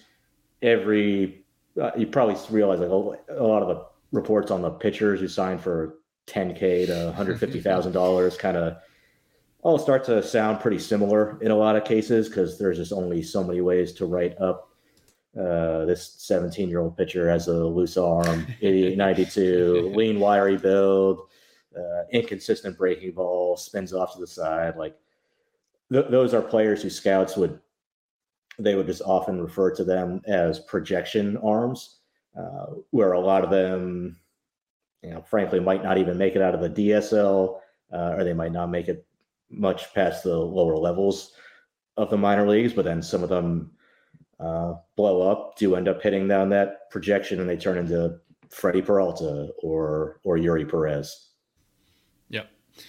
Well said, Ben. Uh, I don't have too much to add to that, and I think we're running up on our time for today's episode, so we will get out of here. Um, anything to plug? I would I would just urge people to check out the top tens. Those are rolling out on the website again. We mentioned Teddy's top twenty five recruiting rankings. Um, so there is a lot of stuff on the website recently. Um, again, thank you to BA subscribers who support us and let us do what we do. Uh, we couldn't do this without you, and thank you guys for for listening to the episode. Uh, we appreciate you hanging out with us. And, and Ben, I'll just throw it over to you. Any anything you want to plug or mention before we get out of here? Yeah, top tens every day on the site. So every day uh, a new list. We'll, we'll take Thanksgiving off, but otherwise, otherwise top tens every day. Sweet. And with those, you can you can chat with the writer of the top ten if you have questions about the system. If you're a fan, if you want to know about the players, if you want to know about the the process and lining players up, how we did, uh, definitely jump into those chats. I just did a Braves chat recently. That was a lot of fun. Uh, got to dig into the system. And what I love about our chats too is there there are always some questions that that help me think through players um, in a way that maybe I didn't beforehand. So they're very thought provoking for for even us. So it's not just me handing out information. It really is a fun conversation to have with you guys and a nice way to interact with with BA readers and subscribers. So definitely jump into those. Um, but for Ben, I'm Carlos. Thanks for listening, everybody. We will see you next time.